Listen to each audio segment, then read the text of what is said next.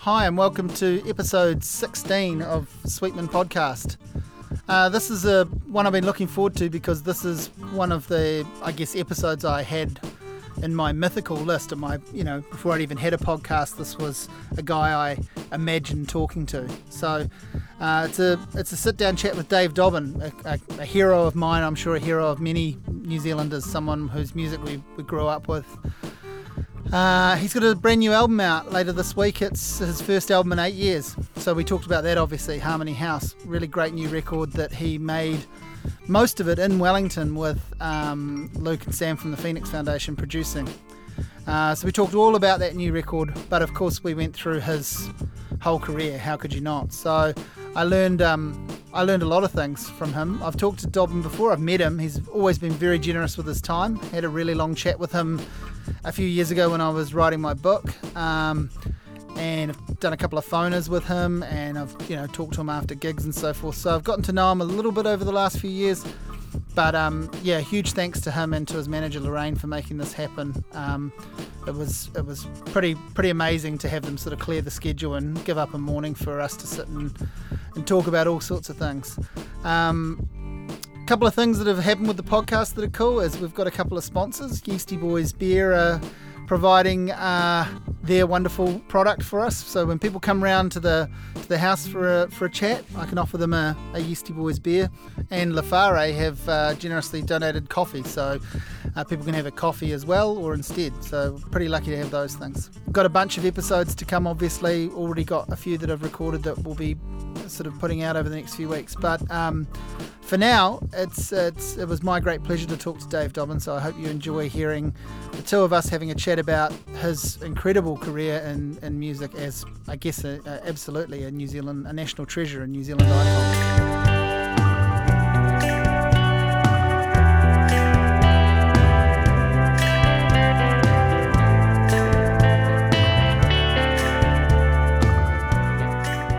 We should start with the new record, I guess. Since, yeah. Um, people are going to hear this um, right around the time of the new record, but yeah. it's uh, it's been in the can for a wee while.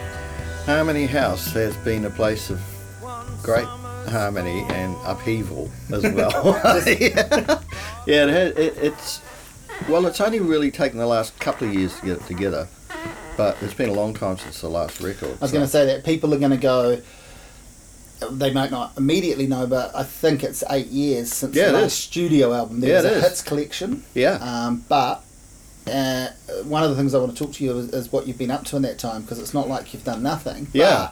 But, but that's a long time. That is a long time. Yeah. For you in the context of your career too. Way too long. Yeah. Way too long. But um, I think I try to concentrate on I was doing the same thing that I always do, and that's to sort of agonise over the next song. Yeah. You know. Yeah. Um, I think I always did that. It was always like, um, you know, I've always liked to clock in and um, take care of some emails and do all that kind of shit. You know, surf mm. the world, yeah. and then get, get stuck distracted. into and then get stuck into making music. Yeah. Just coming up with stuff that drives me crazy.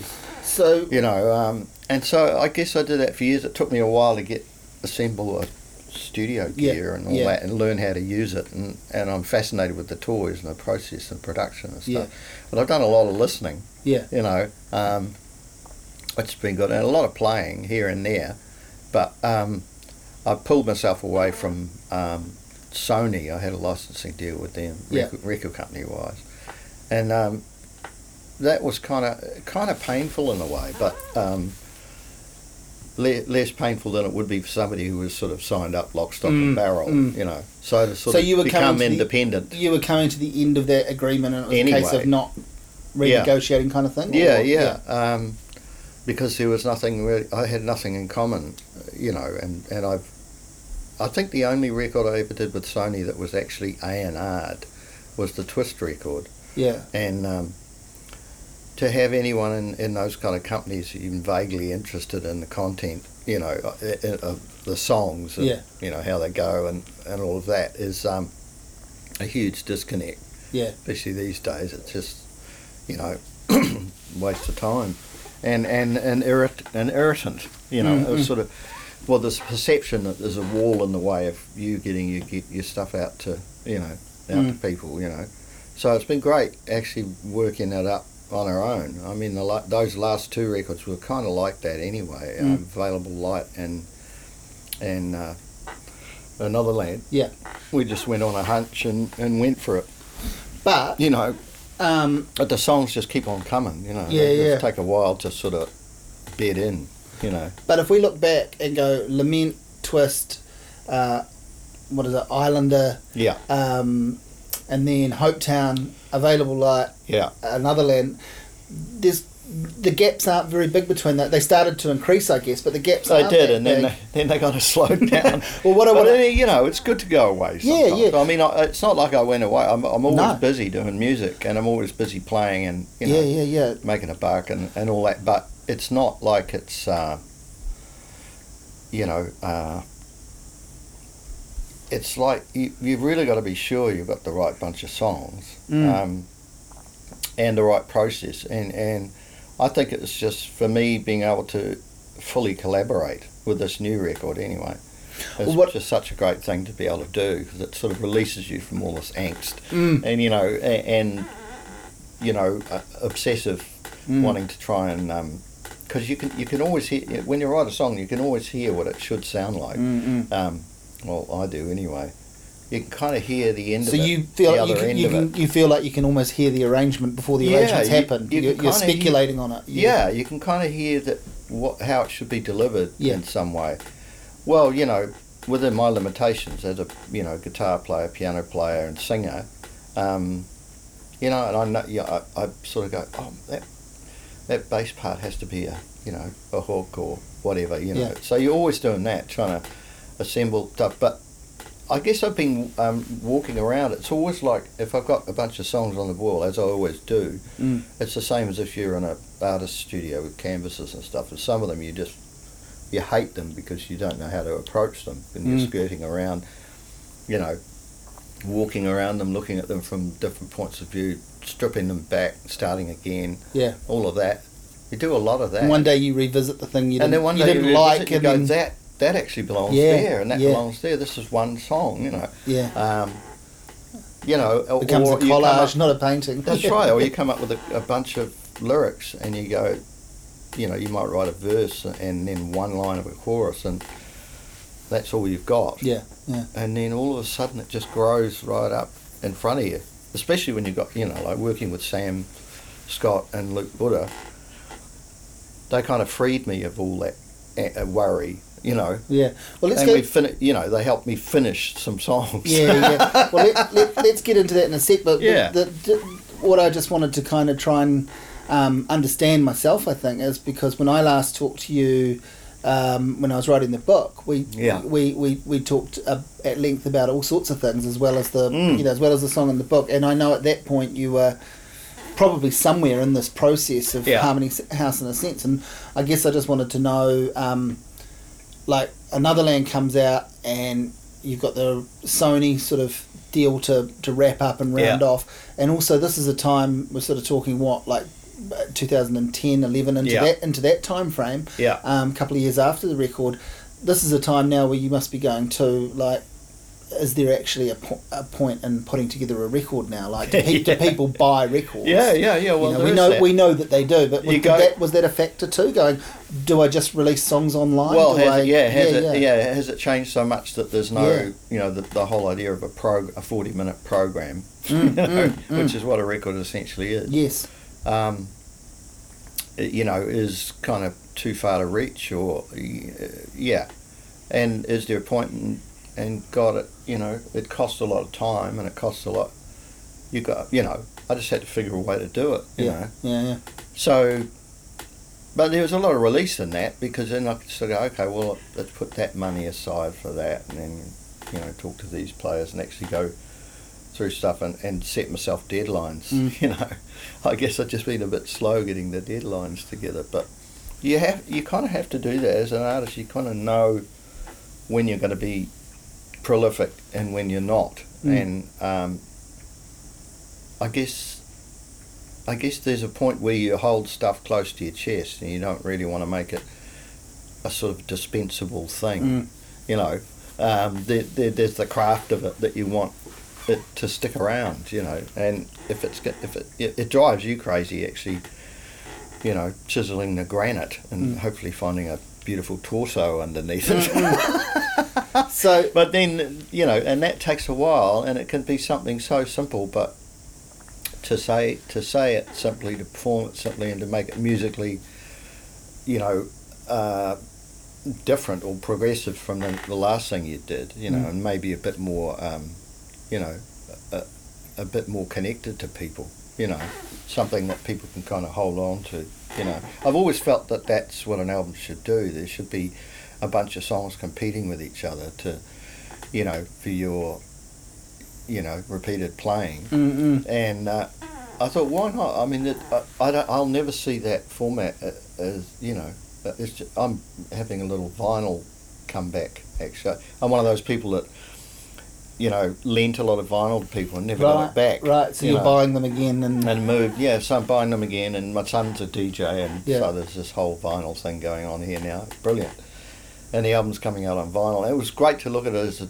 you know two 20 minute sets. yeah, yeah, yeah. Um, on the vinyl is 12 songs, so it's perfect, and it's still under 40 minutes. And on the CD, it's only 37 something minutes, so Yeah. the songs are quite short. And I but I wanted that. Cons- I wanted it concise. I knew I Mm. had to be concise, and and um, I liked that about it because I was, I was thinking like there there could be an argument for someone like yourself. You're Mm. you know you you're known to so many people in New Zealand. You've got this career we all know and so many of us love. Um, you could come back with a double album or a triple album with thirty songs yeah. and you know find some way for that to work. Yeah, but probably I like could. yeah yeah, but I like that you went. Well, I'm just actually going to release ten songs that I like that I'm Yeah. pleased with that hang together that Yeah, mean yeah. something together. Yeah, definitely. That, that there has to be that cohesion um, because um, I listen to stuff, older stuff, and I I don't do it very often at all actually. Mm, mm. But you know, I think um, I pulled a song out the other day for my son, uh, uh, standing outside. Which is off the Islander, Yeah. and it's a perfect depressive song, you know. and he was feeling a bit down, so I said, "Have a listen to this," you know, and pulled it out, and I thought, well, that one worked. And there's a few others on that record that work, but there's some that don't. You know, I, I didn't quite nail it. I Mm. hadn't chiseled them far enough. You know, um, there's a bit stuff that moves around, gets too clever, or something. You know, or I just got irritated with it, looking back at it. You know, sort of overwrought or something. Yeah. And then there's other ones that are really eloquent and lovely. So, but yeah, it's that consistency that I'm I look for now. Um, so with this one, it was hard. With the Harmony House, it's hard because as it's worked out, there's there's a definite side one, side two Mm, thing about mm. it because the the last six songs are um, yeah they, they they get pretty dark. Mm, mm. But um, and the and the first part is really you know apart from the first song, it's pretty poppy really. Mm. Yeah, yeah, yeah. It's, Yeah, you know, I mean, uh, Angelina could be a pavement uh, song. Uh, no, what, what am I? Uh, Pixie song. you yeah, know. yeah, yeah, yeah. Uh, it's that kind of, you know, I think that it rising, was good for me swelling to let that of. go. You know, with Yeah. Sam and Luke, there was so much crossover as to what we liked and, Mm. and didn't like, and those guys are embracing. You know, like Jeff Lynne of ELO. You know, Yeah. loads and loads of acoustics and. I've always been annoyed by Jeff Lynne. Not so much now, but I, I you mean see because he's so good, right? yeah, yeah. Well, I could just see the. I could see the. Well, you know, there was sort of the. No, he is bloody good, Mm. amazing, Mm. incredible. But there was some. I think there was that sort of the sacredness of the Beatles to me in the old days. That if somebody sounded like the Beatles, then they were just kind of, you know, copyists or anything. It's funny. There's just two songs been going around in my head this morning. One was a Cheap Trick song, Yeah. Surrender, Yeah. and it's like, it's it's Oasis. Yeah. You know, Oasis just stole Cheap Trick. You know, and uh, they didn't just and the other one going. They didn't just steal cheap. Trick. no, no, no, that's right. They were pretty liberal. Yeah, that's right. But um, thefts. yeah. Anyway, so yeah, production. and We both we all worshipped um, in a way Brian Eno. Yeah. So there's there's a bit of that in there, and um, we all were fascinated. We're all fascinated by all these toys and stuff that make things sound Mm. wonderful and Mm. analog. Mm. And so there was there was a great delight in that, and um, Sam's kind of a control guy, so which is great. So he was doing all the the recording and the uh, engineering and stuff Mm. because he's he, he's like that, and I just let him have it, you know. And he and Luke were the perfect production team, really. So- They're great foils for each other, Yeah, yeah. Well- musically, and um, their their you know individual talents um, are just so complementary and dovetail. Mm. So I come in there and I fit right in. Well, uh, probably people don't like being told that you listen to their album and you compare it instantly with another album in their catalogue. But I feel like, you know, you must have some awareness that so many people, I guess, around the world, but in you, you know, particularly expat Kiwis, but people in New Zealand, we do feel like we have some ownership of your songs. Yeah. And in some sense, we do. Yeah. Um, but so. Well, you know, and in some sense, I have to honour that. That's Yeah. why I. Uh, that's why, you know, it's a long time between drinks sometimes Yeah, because it, yeah. it's it, it takes craft, and you don't. I don't want. You know, I'm 59 now. I don't want to put any crap out. You know. Yeah, yeah. And so having that, you know, it, it's a kind of validity that goes with the job, really. But I- and, and I I, think there's a certain there's a certain uh, morality that goes with that, Mm, really. mm. You know, and, and I think that has to do with uh, um, a great. Uh, the privilege and the dignity of being with an audience and being Mm. connected to an audience for that Mm. long. I mean, so you, want yeah, to deliver them something really, you know, as precious as you can make it. some Yeah. people might not might not like this record. Some No, people that are fans of yours, but you know that this record's going to get an audience. People are Yeah, going to, it will, which and brings the pressure, I guess, an expectation for you yeah. that's both good and bad, right? Like you, you have the luxury in a sense that this is going to get heard. People are going to check it out, Mm. but then people are going to go. And that's always a luxury. yeah, you know. people are going to go. Oh well, it's not twist. Or No, it's not. yeah, but then some people might go. Oh, thank God it's not twist, right? Oh, that's great. Well, I can just So- yeah. Well, yeah, exactly. or whatever. But I, I, want to get into the Sam and Luke thing, so I just want to Yeah. sort of um, my observation that I made. My connection was before I really, when I listened to Harmony House the first Mm. few times, the album of yours that I thought it lined up with in some sense the most Mm. was Available Light, Yeah, and then I went, I realised that um, you talked about Available Light. The, the one of the key triggers for that was Trinity Roots. yeah, So, with the new record, you've found another Wellington band, and Yeah, you've yeah. gone to Wellington for, Yeah. for much of the production, and it's funny. eh? and ten sort of ten years ish Yeah, later, yeah. you've um, connected with another. So, Sam and Luke from the Phoenix Foundation, what, um, what, how did you find them, and what did you know about them already? And I assume you Buffalo. were a, I knew, assume Yeah, you were a. Phoenix Foundation fan. I have. I've, I've, I've bought their records each, Yeah. each time, and. Buffalo did it for me. You Yeah. know, as it does for everybody. Yeah. mean, but um, I just thought this, this sonic, um,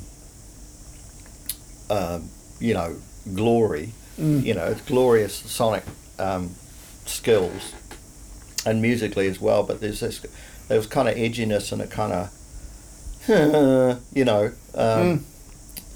you know, a, a kind of snideness about them that I quite like. Um, They trust their indulgences, don't they? They Yeah. like, which I which I I don't always like and the Yeah, music yeah. they make, but I respect the fact that they do. Yeah. that. And and I, I'm a fan. I love most Yeah, of what yeah, they do. But there's one or two songs that I, I hear them do, and I go, oh, I wish they hadn't done that. And then it's like, well, what does it really matter what I think? No, Good on them for doing it. So did they bring some of that to your project? Do you think? yeah, Like- there was some there was some nice impulsiveness here and there, and um, it was great actually that when when they first came in here into my studio, and and I said, okay, we're gonna, you know, I'll I'll put down some vocals, and so.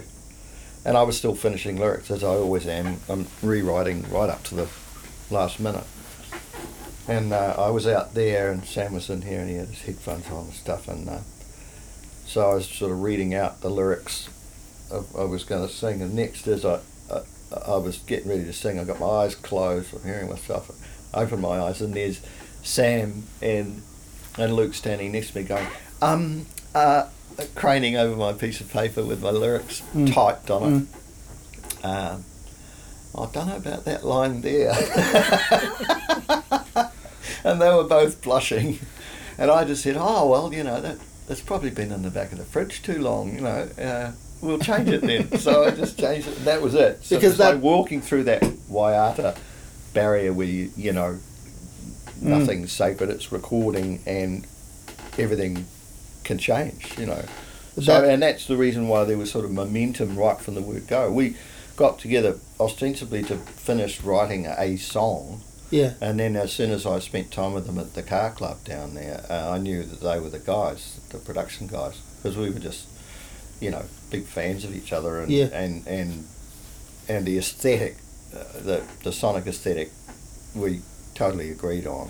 And then from song to song, we sort of picked the eyes out of some. And the demos I sent, I only ever send um, iPhone Mm.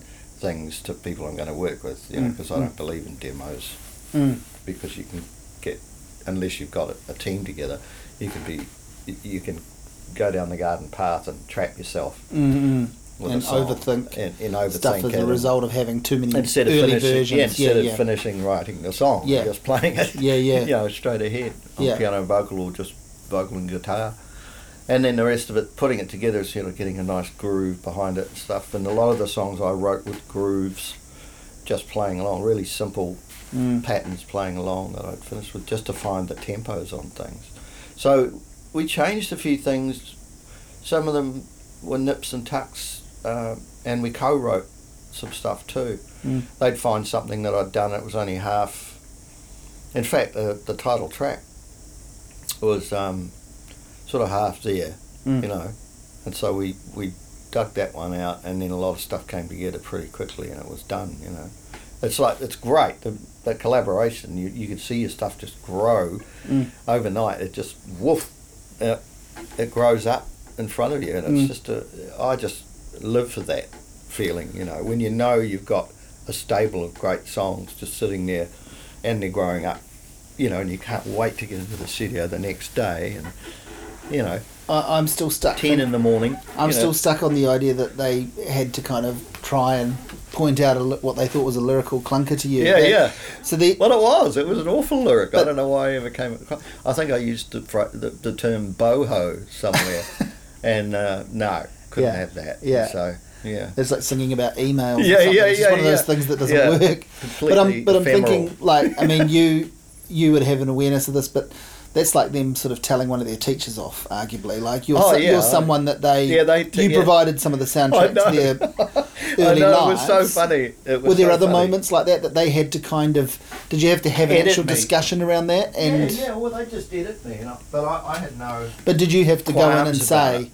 I s- "You're doing this job. You know you're doing this job. Yeah. Forget everything." Like Well, yeah. Um, that sort of thing. yeah, but it was it was a very short discussion, really. Yeah. because we'd broken the barrier already. Yeah. It was more the what we did that was like, you know, because then I was kind of, I was sort of self-editing as well. I shifted it into that that zone because the roles had changed. You know, Mm, I, I was no longer in control. Uh, to you know, technically, um, I don't mean not in control. I mean, you know, I, was, Mm, I, mm, I, mm. I had to change my tack and then look at it as okay, what's it going to take to finish this record? What's it going to take to, you know, um, bed these songs in? What performance is it going to take? That's what I had to think about performing, Mm, and it was a great liberation. You know, You're still the the lead actor and you're the script writer, but Yeah. you, someone else is Someone directing else- you. Yeah, now. someone else Like, is directing it, and yeah. it's, so I think I felt the most comfortable I'd ever felt making a record. Yeah, So they've it proved like that. They've mean, proved themselves to you, obviously, in in their music anyway too. There's Yeah, that, right? like you're, you're a fan of them, and and they've got clearly a track record. This isn't just Yeah, this isn't got- just young kids that have done of- one record. They're established. No, they're, they're extremely skilled, Mm. and they've been they know how to walk around a song and Mm. find something obtuse or, or odd that'll kind of kick it one way, and then uh, the person, you know, just those two personalities will sort of throw it one way or the other, or they'll walk around and we'll have half a game of uh, table tennis or something, and then have a Mm. different tack, and then Mm. come back to do the song again, or just run off halfway through a Sam is just run off, get on the drum kit and start playing a different tempo or groove or something, Mm. then rebuilding the track, you know, and then which was really great. And then when we got because I there wasn't really any point where we had everyone in the room at the same time or anything like that, but the three of us were working real hard building the tracks Yeah. and um, it was fantastic. It- We it was fantastic actually. Yadana from Music 101 turned up Mm. one day to do a, an interview about it, and we were doing tambourine that day, so it was musically, you know, Very and- and we sort of made it out to be really technically, you know, really, you know, happening. Yeah, yeah, yeah. so, how did the blending of the two bands work? Because you've you've sort of had an established Yeah, group for quite a while of your you Oh, know your go-to backing musicians, but Yeah. but some Phoenix some other Phoenix Foundation guys coming Yeah. on the record. That's and, right. And people when they hear it will be able to spot them too. Yeah, because they yeah. like Will Ricketts percussion is yeah, distinctive. That's it's, amazing. It's amazing. You're right. Yeah, it is, Um, But it's you actually you spot the colours that they yeah, use, yeah. don't And you? the same goes for Your players. guitar parts and Yeah. stuff. Um, you know, I hardly got a look in. Well, I did, but you know, I, I I think there's only one actual guitar solo. It's very short, Mm. and it's mine. mine. And um, they played a lot of guitars, and then Luke ended up playing bass on one track, and I think Sam ended up playing bass on another track. Um, Joe is fantastic. And, You know, he's really good at anything sort of even vaguely swingy or, or funky, um, as is Ross. Um, Mm. but the combination, I think, yeah, and um, I think on, on Burning Love, I think um, Tom Callwood plays uh, the tree bass. You know, Mm. so there was a bit of mixing up in Mm. that, that regard, and I, I loved it.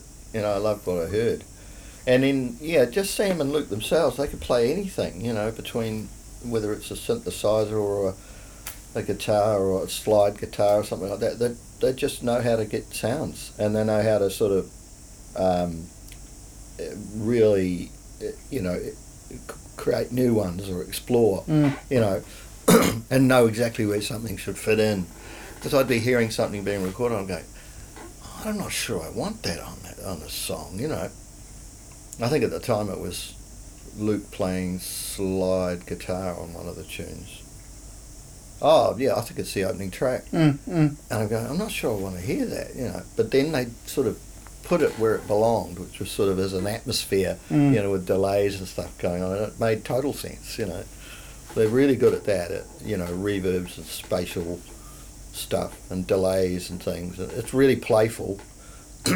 um, but thankfully, it all wraps around the, the narrative, I Mm. think, which is what, which is what I want. You know, lyrically, I wanted to sort of just deliver the goods, you know, Mm, mm. and and and deliver the performances without too much, you know, squeaking and squawking going on. I think you know, I. It, it was easy to sing, you know, Mm. and um, and it Well, was I guess easy to that's- just but keep it raw. You know, I didn't have to make too many changes, and they were really pleased because normally the vocals take them forever. You know, Mm. or, they, or they spend a lot of time on vocals, and they were they I- were thrilled that it only took a couple of days for me to kind of plough through a whole bunch of them. you Yeah, know? yeah, yeah. I guess the singing's the Because you're one, in the, one- mood, you know. and the singing's the one thing that you probably do the most in between records, right? Like for Yeah. you, you've you you you play at events, you do you you're const- Yeah. pretty constantly touring, or Yeah. have done over the last few years. There's Yeah. in, in a variety of contexts. Yeah, Um, working yeah, a lot on of variety in this job. working on working on uh, commission pieces and so forth. Well, I thought it'd be interesting to talk through. We'll come back to the new record, but I thought it'd be interesting to talk through just exactly how much has happened, um, and you can fill in the timeline for me since Another Land in terms of what the public Yeah. knows of what you've done, because yeah, there was the thirty year anniversary Anniversary. tour and and, Tour and, and record that went retrospective. that, Yep. yeah. And then there was, um, well, then there was the 10 year anniversary of the Finn Runga Dobbyn yeah. tour. true, So that yeah. was done. Yeah. There was a lot of touring with I Don glad when that McGlashan. was over. Oh, really? well, hang on. Why? Oh, Did it not? Was it not as much? No, it was. I like- remember enjoying it more the second time than the first time. I think I'm Oh, well, probably that's the okay. only one. Well, that's okay. I remember being disappointed with the, the when it first happened. Yeah. Uh, 2000 when that or 99 2000. Yeah. I thought it was such a cool idea, and I remember being disappointed with Yeah. the, the show. Yeah. And then the second show, the 10 years later, I thought that show was a lot better. Yeah, well, it was probably musically a lot more together. Yeah, I think probably You know. that.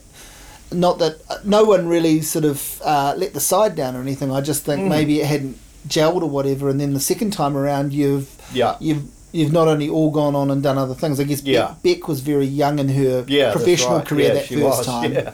Yeah. yeah, she was. Yeah. It was. Yeah, it was good. Uh, um, uh, no, it was good to do it again. It was great. I mean, those winery tours are always a lot of fun and and all that. Well, but- it's kind of easy, right? In that you've yeah, got a, you've got is. a bought and paid for captured audience. Yeah, you do. Um, but it's imp- yeah, it's really important to come up with something Yeah. with a point of difference as well. You know, so maybe we thought we could do that, and maybe we did. But Yeah. um, I, I I just remember going, oh well, afterwards going, oh well, that's good. I can move on now. Yeah, you know. yeah. That's That Chapter yeah, closed. because I, I think I've been in that mood. You know, I want to do something else. I want to Yeah. do something else for quite a while, and you know, a lot of a lot of writing is waiting. Um, so I've been doing a lot of waiting. Life has life has sort of been a, a, a bit, you know, between bouts of depression and, and all that sort of stuff is, and the family, you know, bringing up the family and Mm. you know having to deal with all that too.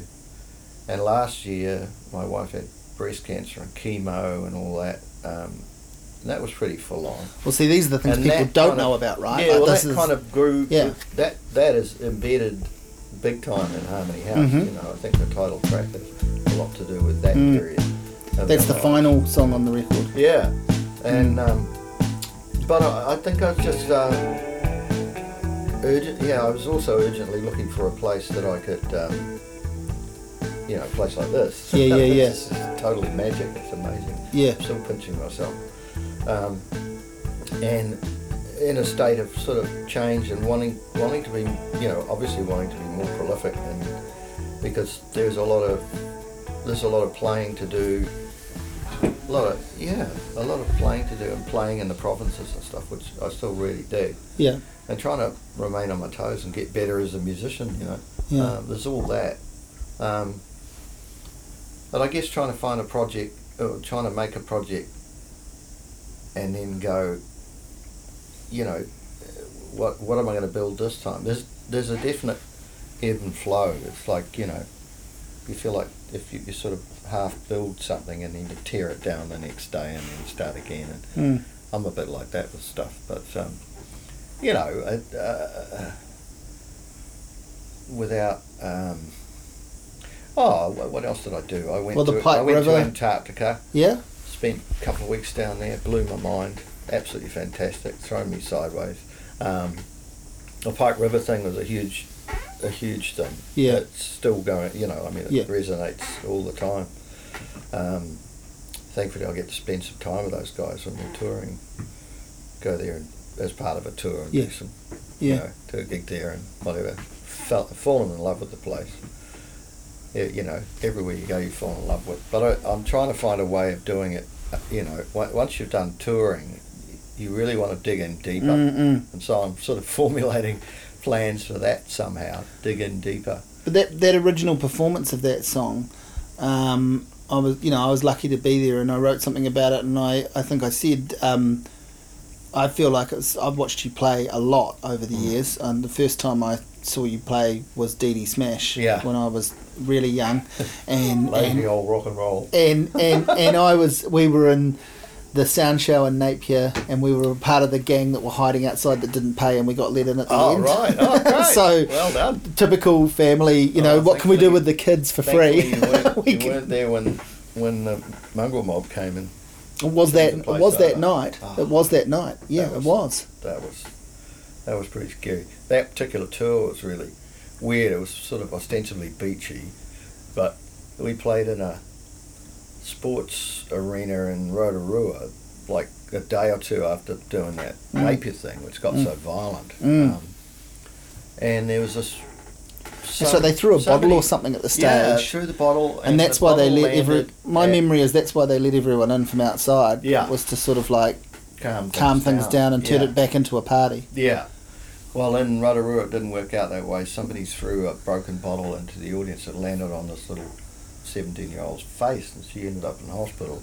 But some somebody decided to use the headhunters or somebody as the as the security, and Yeah. they all had Dobermans and stuff. And it was a very heavy feeling. There was all these fights Right. breaking out all over the place. We got back to the hotel, and we were sitting there going, maybe we should pull the plug on this. This Wow. is just so violent. Yeah. You know, It's going worse and worse. got worse yeah, and yeah, worse. yeah, And then you know, I think less than a year later was that um, uh, T Square. So it was Mm. those times. You know, Mm-mm. there was Mm. a definite feeling around the place that it was. Oh, actually, this is quite a bit more dangerous than I remember. Um, I like to think that it's otherwise now. From my from my experience, it is. Yeah, I think think uh, you know gigs and outdoor gigs and festivals and all that are a lot safer. Than Yeah, yeah. to be, you know, Well, what madness. what I was going to say Oh. when we when we deviated there was uh, um, I felt like um, that performance you did the Pike River with the Yeah. Orpheus Choir Mm. of, of a kind of lifetime of, lifetime of mine of watching you play that that was the one time I feel like I saw you visibly nervous Yeah. at the start of that song. Oh, it was a big ask. Uh, I was mainly nervous because I had to read out the 29 yes, names. yes, yeah. And I didn't want to mispronounce the names. Yeah, yeah, yeah. As far as the music was concerned, I was okay. You know, I was I knew I'd be right once I started. But yeah, uh, that was a daunting thing to have to read out those names. Yes. It was just uh, that's when it really hit me, and I'm eyeballing the the 50 family people that had come up Yeah. after spending so much time with them making the doco. Um, you know, and, being there and being at the mine and, and being in those houses with the pictures of the, the boys on the wall and, and knowing those people, that's, yeah, it really hit me when I had to read all the names out because it was like, you know, I better not fuck up here. yeah, yeah, yeah, totally. I better not. It's one of those. one. It's one of those few occasions where you're going to be forgiven if you do and all of that. Yeah, but but, still, I, it no, doesn't. Was, uh, it it's was not right, Definitely something yeah. to be nervous about. Yes. It's like suddenly, you know, you're an actor and you, you you've forgotten the lines or you haven't got Yeah. the script. You just got to wing it, and um, that's when I felt, yeah, I did feel like a fish out of water at that point. But thank God, um, it was a great success, and they, they were most appreciative. yeah, And uh, the thing I, I loved most was that the the footage, you know, people watched that and got closer to the families, you know, in a, in a proper provincial sense, you know, as New Zealanders sort of, you know, Yeah, I was gonna- crying out to other New Zealanders. I was gonna say, you know, even in that- on, even is- in that this is your performance- community too, you know. even in that performance, it felt like people in the audience that had no connection to it Mm. directly beyond the fact that they were New Zealanders Yeah, seemed uh, there was a palpable mood that Yeah, you know was everyone was invested in this. like yeah, this yeah, this emotionally because of because it had happened to us. Yeah. as a, you know, which happens in New Zealand, doesn't Yeah, it? We're and- small, and the- we're the small enough where that still happens. Yeah, and the community, the community of that choir and of that gig, and, and Mm. the fact that those people come the community of that was precious, Mm. and and it always will be for me, and that, uh, that's why I love, you know, when given the chance, playing with orchestras and and and that kind of thing. It's a lot of fun. Yeah. Um, mainly because it's of the community of it. You know, I, I did one recently in Nelson. It was opera in the park and went really well. But then that sort of got me onto thinking, oh, I could, there could be another way to do this. yeah, yeah, So that's got you know that's got me thinking of what you know um, what to do next or how to how to who, who to get involved in, in charting um, some song back you know back catalogue songs and making something brand new out of it you know Mm. um, for those kind of settings because I yeah I think that's my favourite part of is performing and playing live with a band it's just so cool um, Well, you always find a way to do a record and then but having a connection where you've made the record and you're playing live and then the you know ushering in a new record and the people have bought it and you know maybe a couple Mm. of months later you go and play the thing and then suddenly another few songs become people's favourites Yeah, know. yeah, and so you- then you've got to fight fight as to what gets Yeah, on the yeah, set what gets knocked- which is a great luxury really but you know when I when I see young bands performing stuff quite often they're playing everything they know Yeah. and it's still not long enough for, for what the promoter wants or, or whatever you know? So building up a body of work is really I, I don't take that lightly. I'm so grateful that I, I can do that you know? Mm. Every now and again I look at them and go oh, surely I could just do something else There are ones you know you have to play. yeah Too. yeah and I, I, I And are you okay? you have to I'm okay Are you with okay with all of those? Like the one, you know, loyal, obviously. Yeah, we've talked about that before, but are there, are there ones where you like? There's a few ones that are. There must be ones that were written like when you were a different Thursday, person. Yeah, You know, I, you know, I'm not a huge fan of that. and yet it, you know You it know. goes off. You know people I know it like goes it. off yeah, yeah, like, yeah. oh, okay. What don't you like about it? You just bored I just it. think it's a badly constructed song. I mean, Right. it's a good idea, but Yeah. I just don't think I constructed it very Yeah. well. There was like three songs fighting at each other, Mm. and uh, nobody was editing it. You know, because the record itself is quite long, and yeah, and there's too many bits in it. You know, but that's just me being. I'll go back like that. You have to do that. You Yeah. know? But uh, quite often we'll change arrangements and you know structures of songs uh, a few times. You Well, from Slice ye- of Heaven's from, had a from nice- from tour to tour. You just you Slice just of Heaven's kind of had a nice second life in a way. I think we talked about this a bit when, Yeah, when I was talking with you for the book. It's and also well also because of the recorded version with the herbs. Yeah. You know, it's never going to be exactly like that when you No. perform it. So No, it's it sort of become a different Yeah, thing again. it is one of those things that keeps changing. You know, and there's a few songs like that where every time you play them, something new comes through. You know, and I do like playing the songs where you can really explore atmospheres instrumentally. You know, like perhaps Blind Man's Bend from uh, the Islander, stuff mm, like that, because mm. you knew you found something there, and it's still on the record. It, sounds fantastic. So you. If, when you play live, you want to kind of approach that. There's It's a- great, but there's a special it, groove it works the other way around. It works, yeah, there is, that and you it can works the play other way. with. Yeah, Yeah.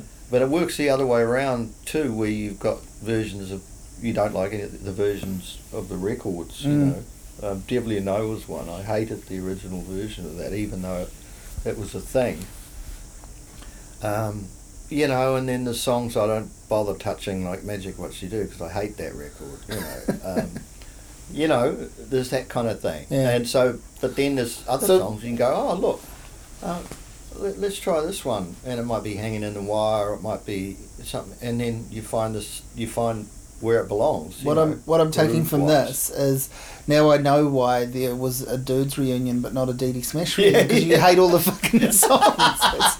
You've answered a question I've always wanted it to was know. quite a posturing band, really. You know, Yeah. it was a, it was that rock posturing and stuff. It's all kind of, you know, yeah. I don't know. I, I think it's hard for me to do that. Um, You're probably as frustrated with the era band. as the songs. The era, yeah. You know, there was the Queen Street Riot. Um, yeah, the baggage around the yeah, band. there was um, That violent Lyle's tour. accident. I- Ian played bass for a year in that band.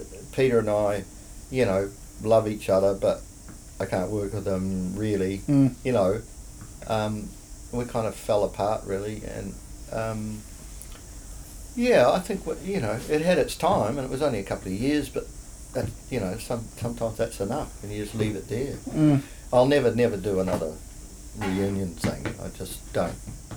Yeah, I just can't. Now I, I can't. I haven't got time and to go backwards. You know. I guess I keep, need to keep moving forward. it's fair to say too that Ian is a, was a crucial component to Yeah. those songs and that. Yeah. Uh, he's he was for a long time a nice foil for you yeah, in a performing sense. Yeah. Or, or a calming. I don't know. So, you know. yeah. I always felt. Uh, yeah, I always felt comfortable around him, and we'd always. There was that kind of intimacy of you know swapping JPEGs of people with tape decks and Mm. weird things like that, and you know, fawning over guitars and gear and all that. We just had that that thing going, and when it stopped, I think I was reeling for quite a while. You know, when he died, I, I think I think I went pretty low after that. Uh, one reason or another, I think I was down for the count for about six months.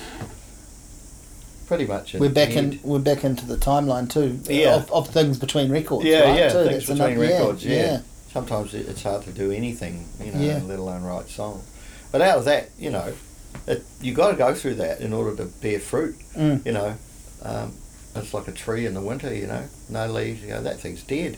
Mm. It's not. it's, just, it's just getting its ideas. So sort of back to that timeline thing. What, Yeah. In between records, the other thing that I'm thinking was, uh, and I wonder if this was more um, pleasant for you than the Finn Runga Dobbyn um, reunion, is the you doing the shows with Don. Yeah. Uh, that felt like that obviously went pretty well for you guys. yeah, it did. Uh, it was 'Cause you took it overseas.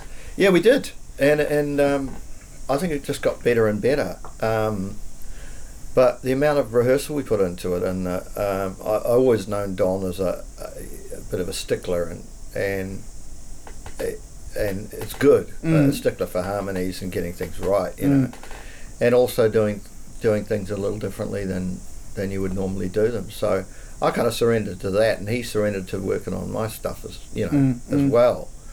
So it was a great combination, really, and I knew I fought for my rhythm section. I'm glad I did, and he so's he Mm. because um, I was a little afraid that would be some sort of ditzy fiddle player or some Czechoslovakian, you know, accordionist or something that he might bring in. Well, he's got. he couldn't have been too ha- unhappy with your drummer, I- right? There's a no, I, do- there, I just so that's yeah, there easy, is, yeah, know? there is. I was He's ex- slightly afraid that we might end up with, um, you know, uh, uh, some something, you know, some kind of weird arty Yeah. whatever. Yeah, you know. yeah, yeah, But it wasn't, you know, because he's known for that, I suppose. Yes. But um, that was far from the truth. Um, Yeah.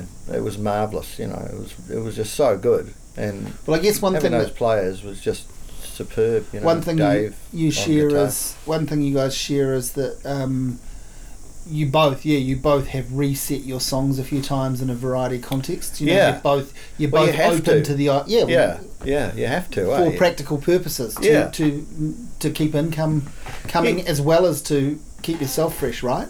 yeah, To provide and- opportunities. I Yeah, mean, yeah, Like, you and- can't and- just go and play. You can't just go and play the same set list. No, you try to all get the time in the for the same- songs, but yeah. it's it, it's more um, what would be the what would be the songs that work together, Uh, combined together as a Mm. collaboration. How would the set work? Right from the word go, we were going okay. We're going to go Don, Dave, Don, Dave, Don, Dave, Don, Dave, all the way down. You know, Mm. and that we pretty much stuck to that. Yeah, And I think the the best gig out of that whole lot, and people remember fondly here as well. Um, we ended up going and playing, and at one point we played in a, a church, a little chapel in Islington. Well, it's not little; it's a Mm. large chapel Mm. in Islington in, in London, and God, it was fantastic. It was a really good gig, Mm, mm. and we were really on fire. We knew it back to front, and because lots of little corners, you know, my songs turn little corners, his songs turn corners even more. Mm. So there's a lot of, a lot to think about, and it's demanding as a player and a uh, a singer, uh, backing singer, and all that. But and just the thankfully, I could just be a, a guitar player a lot of the time, and that was really cool. Um, so there, there's a point at which, uh, you know, it is quite, especially when we're doing the, the winery side of it, you know, because we did the church thing and That's we right. did the winery thing. Then we went played overseas. Australia Yeah, yeah. and played in London, Edinburgh, and um, it was really good. So you sort of really si- good to take it that far. Yeah, I was going to say you sort of signed that one off good and proper, and in the sense that you can revisit it, but Yeah, but you you kind of closed it off for now in the best possible way. Yeah, yeah, and yeah. and you guys could get back together. We and know pick, we can work together and pick well. some new songs Yeah. from your canon. Each. yeah, yeah, exactly. Yeah, and that that's a very reassuring thing, Mm. and I don't put too, you know, you have to when you're in and out of confidence and competence and stuff. It never remains still. So to be validated by another songwriter you respect, and and and you pointing out, like I was pointing out to Don which songs really got me going. Mm. You know, 'cause there were some beauties there, some gems that I really love Yeah, and I hadn't really fully appreciated them before until we played them. You know, and that really changes everything. It changes the whole relationship. And but And as a you know, as a as a listener and and a player, it was just a pure delight. You know, to to be, uh, you know, to be on form. Um, you know, with such a great writer and player, you know, and performer. You know, he's always been consistently good. I've Yeah, never yeah. seen a dud Don gig. You know, really. yeah, yeah, Maybe a dud setting or a dud yeah. whatever, but not a dud.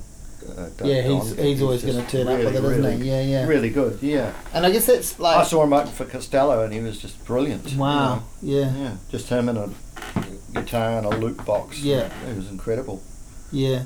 Mm. Um, you know, and I guess that's that, that's the thing we sort of forget about is that you guys are um, you're fans of music. You know, like you're musicians. Yeah. And you you know you perform, but you take a great um, you know you're inspired by the same things we sort of in your audience and non-musicians and stuff. Yeah. Uh, w- you know, we get a kick out of the stuff you do Well, too. there's a kind of know, a parallel path too, because Yeah. you're, you're busy working and touring or doing what you do. So, and you normally come across each other, you know, before, after, or on your way to, or something. You know, so to actually work together is a, a rare privilege and a, and a good one. You know, but you're always on a, a parallel path because you know the stories you tell, the the, the van life and the hotel lobby and the you know Mm. whatever bar and whatever vineyard or whatever you know the, the, the community of that is is fantastic because there's a wealth of great stories and honestly side splitting stuff you know um, and I think there's a great uh, you know, touring on that level is, is really cool too because it's quite civilized. You know, I love nothing better than a, a little motel. You know, just a little motel room that, Mm. that suits me as long as I can, you know, find a kettle. I'm Mm. really happy. I just you know, not really into sort of, you know, posh stuff. But when you, you know, when you're touring with somebody like Don and I were roughly the same age and stuff, Mm. and when you're touring at our age, certain things become, you know, the culture of um, the provinces, the culture of food and the art and the, you know, the music and everything just becomes more intensified. Yeah. It's an intense savoury experience, you mm. know, and to savour the music and savour the, you know, the, the, the company and the, the audiences and stuff. It's just, it just feeds you so much, Mm. you know. So you, you, you come off a tour and you're all set to, you know, you, you, you're all fueled up to do some songs, you know. Mm, mm. First thing I do is go up north. A little batch up north in Mangawhai Heads. Got a piano there, and I go up there to write. Yeah, I can walk along the beach, you know, um, post tour kind of shakeout, you know. Um, turn the day upside down. songs come to you sometimes. sleep for the day, work all night, sleep songs, for the day. songs sometimes come to you on the way there. Yeah, they do. yeah. indeed. Yeah, they do indeed. In fact, I did a lot of songs on this record where I on the Harmony House record where I'd play a little beat, and so I'd just have the beat on repeat, Mm. and I'd drive all the way up there, so that an hour and a quarter later the same beat's still going, or I'll have a couple of different Mm, beats, mm. so that by the end of that I've got you know another verse and a half or two, a couple of verses, you know, or some, or some new lines, new poetry or something, you know Mm. that may become a song, that kind of thing. You know, I love driving and working. You know, it's really Yeah. good for music. It's just yeah, brilliant, Yeah, and a great way to listen to your music as you uh, putting it all together too. I live with stuff and then. You know, mull it over and play it over and over again. You know, sort of see how to make it better. you're sort of experiencing it too. Uh, how a lot of people experience music, right? That's Yeah, music is the soundtrack to people's lives Yeah, when they're doing things. So yeah. to- and you're kind of imagining what could, what could, how it could be put together. You know, you can hear it in a fairly raw form, but Mm. there was that automatic thing with Sam and Luke and I. It was automatic, and it it is automatic with a songwriter. If you finish a song and you know you've got a good structure, if you can count on that structure, then everything else will come together, whatever you Mm. know. But you can't do it without a structure that's foolproof. You know, Mm-mm. it's like a building, exactly like architecture. If you've got a, you know, a, a wall, a non-weight bearing, you know, Mm. You know, a non-weight bearing beam, uh, you know, on in the wrong place, the whole house is going to collapse. You Mm. know, Mm. and songs are like that. I think um, that's why I think with this with this record, and I've done it with other song uh, songs on various records too. Where I just try to keep it as solidly built as possible, and then maybe it'll last longer. You know, mm, mm. There- there's a kind of there's a kind of uh, you have to give over to that. You have to trust that that that will happen, but you have to put the craft in to make sure it happens. Mm. So you have to drive yourself crazy with the same, you know, with the songs, and going, is this driving me crazy because it's just driving me crazy, or is this driving me crazy because it's designed to be an earworm? you Mm, know, mm. it, it- I want people to hear it over and over again, and, and want to, you know, pick the needle up and go back to. Yeah. So before we started recording, we talked a little bit about this. You're still working on essentially plans to tour the record. Like nothing's yeah, finalised, but you will be playing, yeah. and you're not going to play the whole record in its entirety, but Yeah. you're going to do a generous chunk of it. A generous chunk of it, and and then um, Some some, other- essential and some essential. No DD Smash other- songs at all. well, you never know. you never know. You know, I I haven't heard that stuff in years, so Yeah. I don't know. You know, maybe it is time to do one of those. I Mm. don't know. But I mean, the way I look at it this way, uh, you know, as a songwriter, um, uh, uh, I, the DD Smash thing, uh, you know, this wailing, guilty, and and a few other songs that Mm, were mm. under the the DD Smash banner. Yeah, yeah.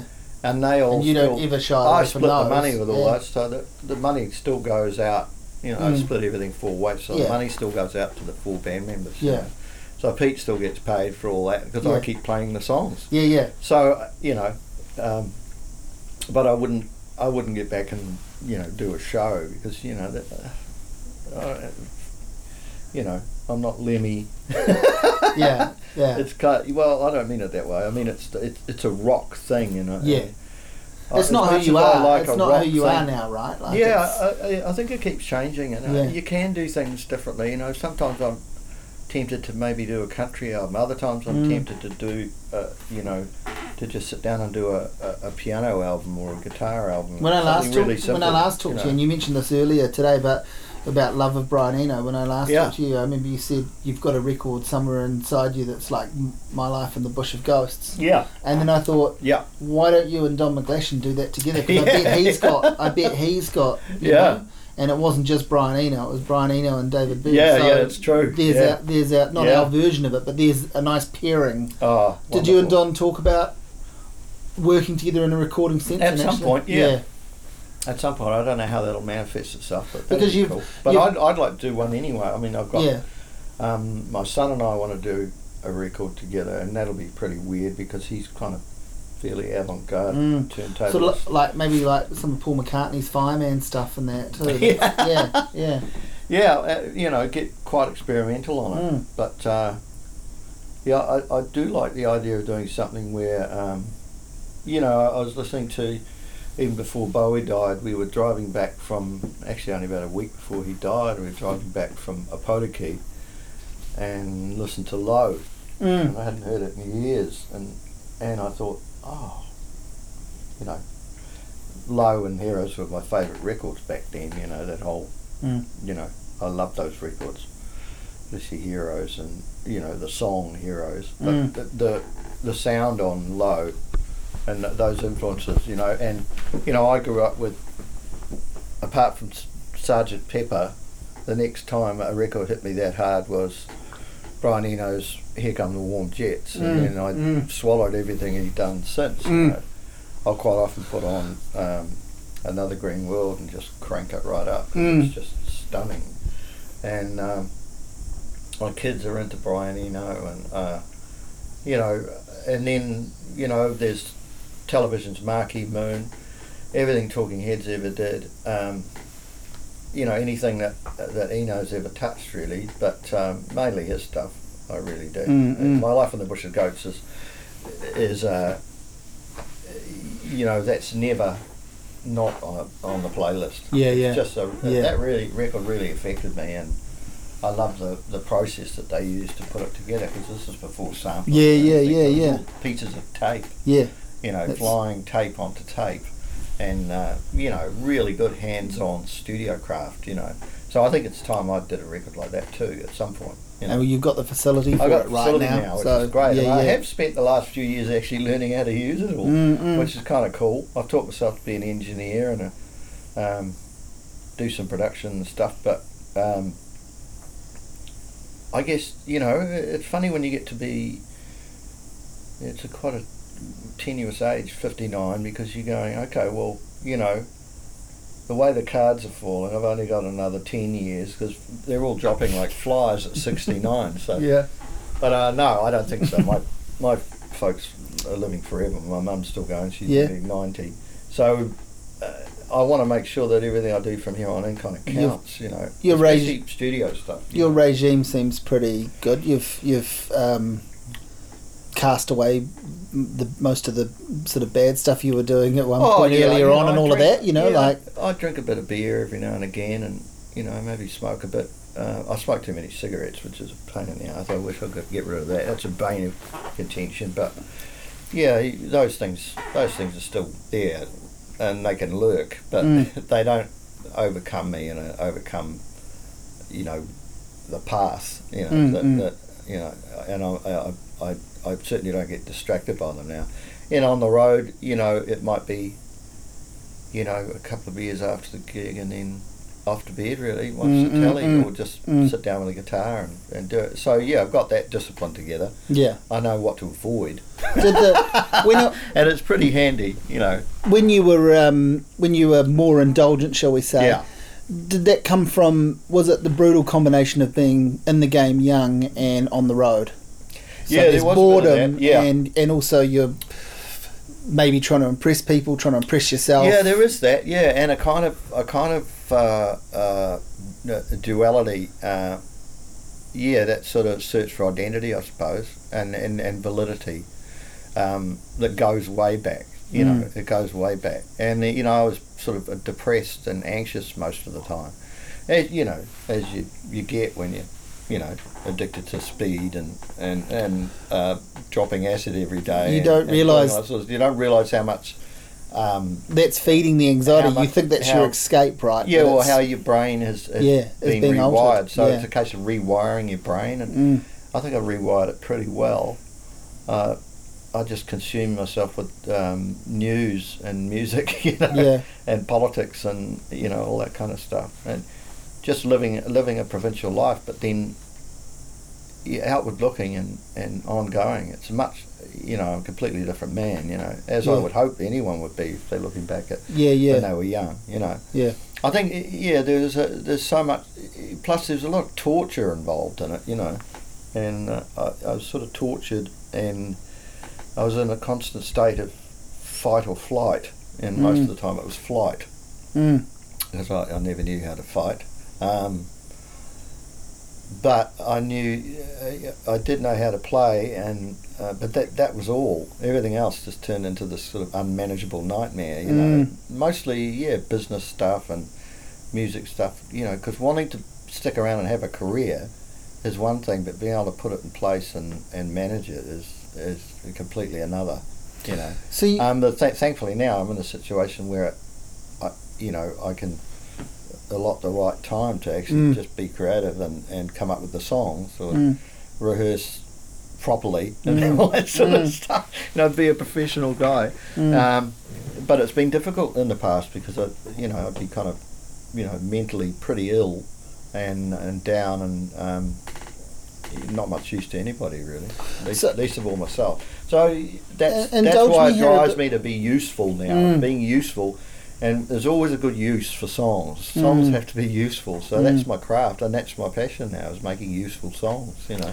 So indulge me a little bit here. I'm trying to I'm trying to sort of work out how to ask this without sounding like um, a, a clod.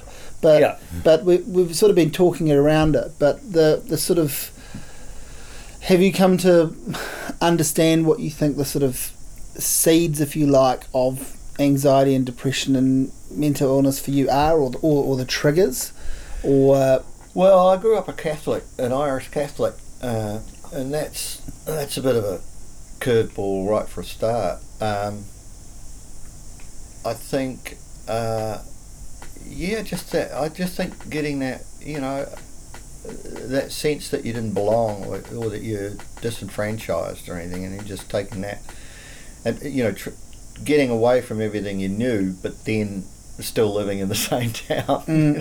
mm. It's like being stuck in Under Milk Wood or something, you know. um, there's an element of that, but then there's an element of just trying to prove yourself too. So you spend a lot of time as a young person sort of uh, trying to make people believe that you're actually really talented or really Mm. good at what you do.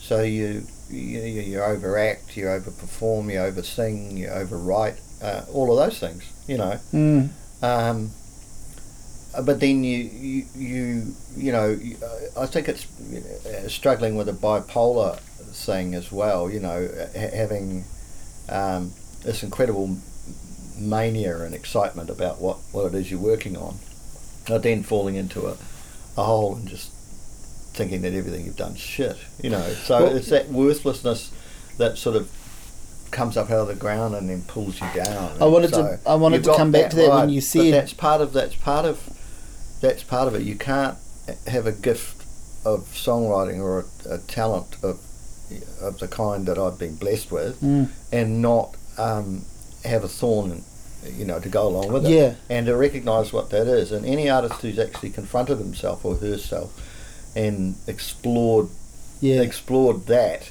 those two dark, you know, It's very Th- prevalent with musicians, isn't it? I mean, all, all, is, all and- and forms of artists, artists, yeah. but just And thinking I- of musicians, it's very. I have the most, you know, I have nothing but affection and, and sympathy for anybody who makes a choice going, okay, I'm going to do this. Everything else is out the window. I'm not going to wait tables. I'm just going to make music. Mm, You know, mm, I have huge admiration for Mm. them, but there's for some of us there's that side to have to wrestle with that you're not in the room you know you're not fully present uh, you know you can tell with people you can just tell you know and I, I, I look back and I can tell with myself you know you did things out of panic or trying to please somebody else and spending all your time pleasing other people and stuff and then you're actually losing your heart and soul or your identity or or you or you just trying to please everybody, but you still feel worthless, you know. Mm, mm. And that's a big side of depression and, and bipolarism and stuff. But it, you know, uh, it's a still it's a it's a bit of a those kind of labels. They really piss me off too Mm. because it's you know I got diagnosed I think a few years ago as bipolar and it really or manic depressive they call it bipolar disorder now. It sounds more kind of German. and precise. Mm. Manic depression sounds like oh the maniac in the room. Mm. Um, but it, uh, yeah, and that as soon as I recognised that, that that was the problem, and I went back and you know did some counselling and stuff and figured out a lot of the seeds of it. Then it it, it made me uh, more creative and to understand what You like where, where the creative tap into it from. and go. You tap into it, yeah, Yeah, you do. this and is- you go, okay, well, I have to somehow express all this, and then in the end, you, you, you can do something really sort of deliciously sad. Yeah. But somebody will, will adopt it as their favourite song because it expresses something kind of wordless or nameless that, that they feel themselves. So stepping out of yourself and going, okay, well, this is this is the task I have. This is this is my um, redemption. Is Mm. is um, my salvation is is is working. You know, with my own with my own cross to bear, and, my, and but turning into something beautiful. You know, hopefully, and then I think that's a great thing to have artistically. It's like, ta-da! It, it was a kind of eureka moment for me, and then so that sort of led me on the path to getting better, and then getting, you know, and having having a bit of help, and then helping myself, and you know, adopting a different routine, and Mm. just trying to get better as a person and a player and a, a writer, and then.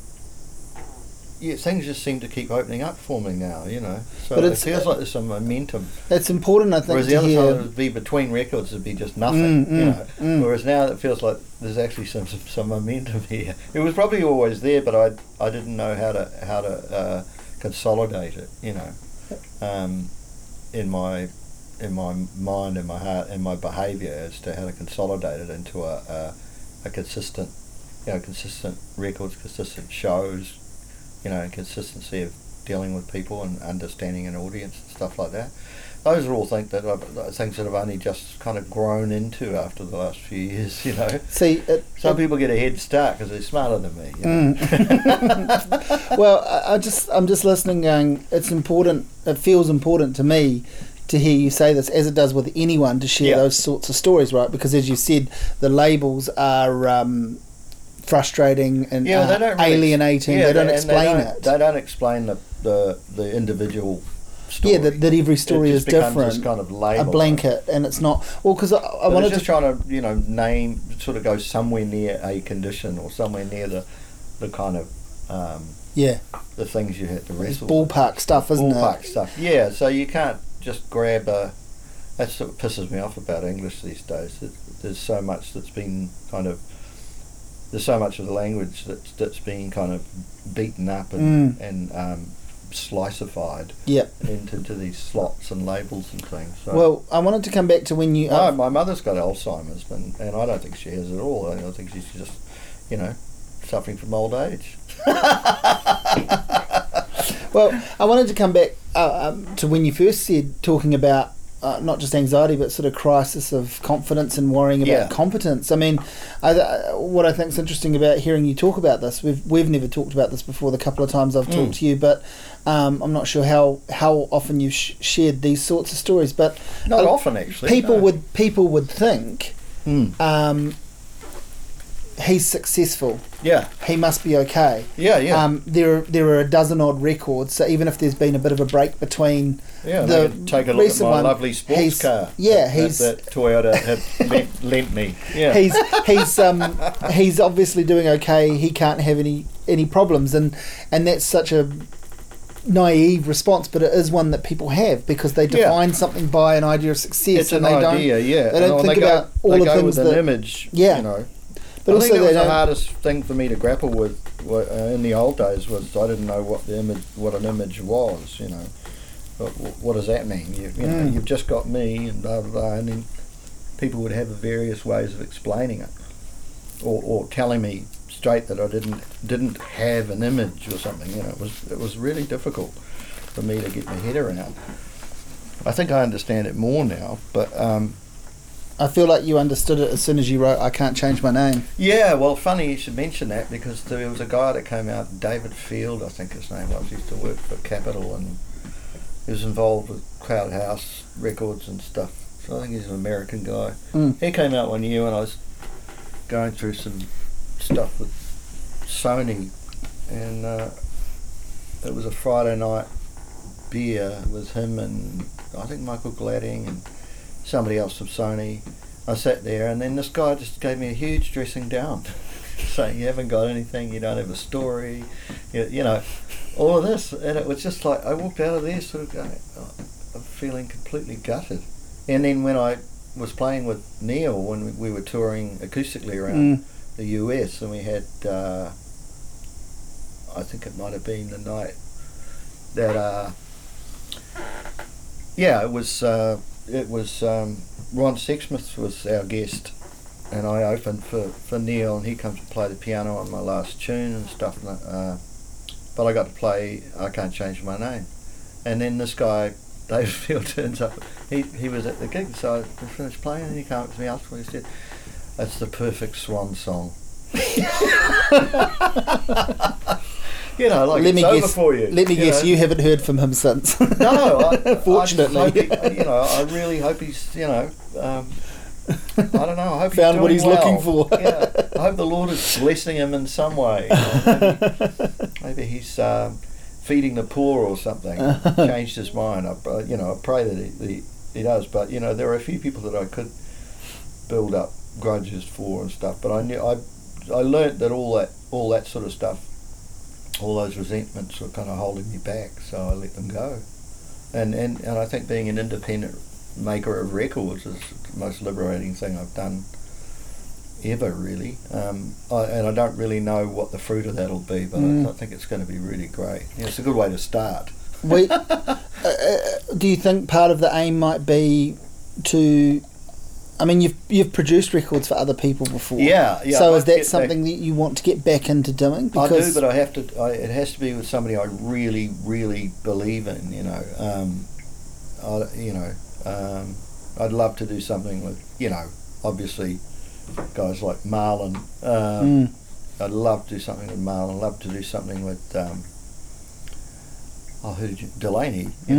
know, uh, and uh, I think Adam McGrath. Mm. Love to do something with him. Love to do something with. Uh, yeah, there's quite a few really. You know, the more Mm. I think about it, Mm. but it would have to be. I don't know on what level and and, and, and in what way. You know, not necessarily an album. I think I, li- I like the idea of putting a, a great, you know, an old-fashioned idea of putting a, a great killer band together, Mm.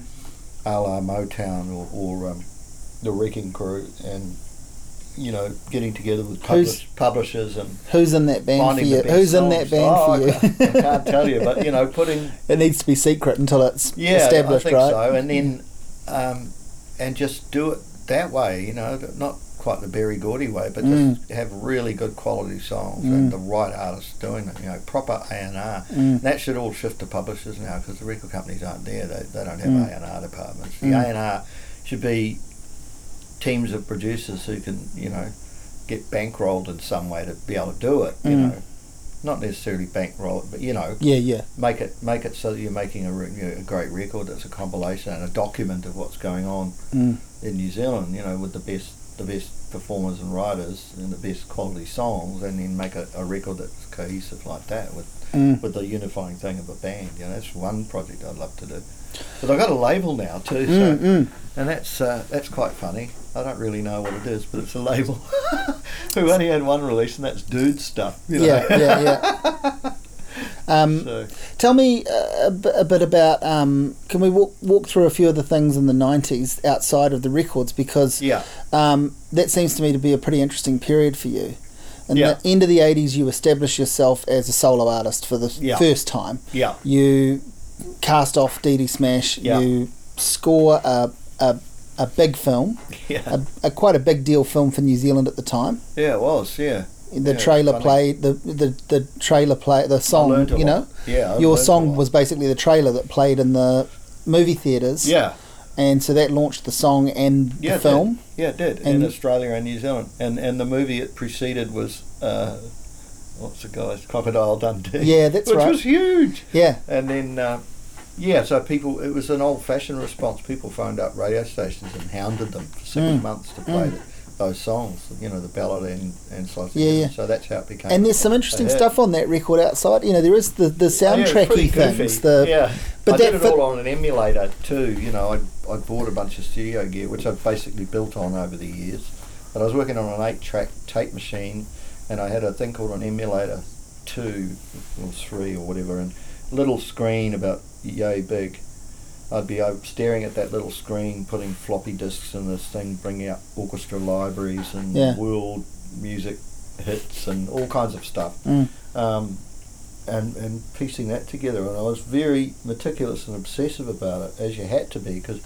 But all the way through the movie, the I only ever got you only ever got bits of action because it was Mm. you know animated film and it was film. It Yeah, wasn't yeah, yeah. You know. But when you said it's a bit goofy, I was a lot, my, of cra- lot of craft. my, my my reaction to that is that well, it was allowed to be goofy because it was an art, was a Yeah, cartoon exactly. of a comic strip strip Yeah. that we all grew up with one way or another. yeah. You know, like I was I was young when that film came out, and I loved reading Footrot Yeah. Flats. I collected the So books. oh, yeah, we did too. Yeah. and you know we we in my age we learnt about that from our parents who you know or whatever Yeah. like and kids at school shared them around it was a big deal and uh, but it was a goofy it fun was good. It was good to, to be aligned, you know, to be culturally aligned with that at the time. It was perfect timing, actually, and it was a bit of a rescue after mm. the tumultuous early '80s. Um, the thing that strikes me though about that Footrot Flats soundtrack as, a, as a as a re-entry yeah, is that it's sort of you're a pop star you've got a pop single yeah, uh, a couple yeah, and you, you've got product that's tied to a film but yeah you're also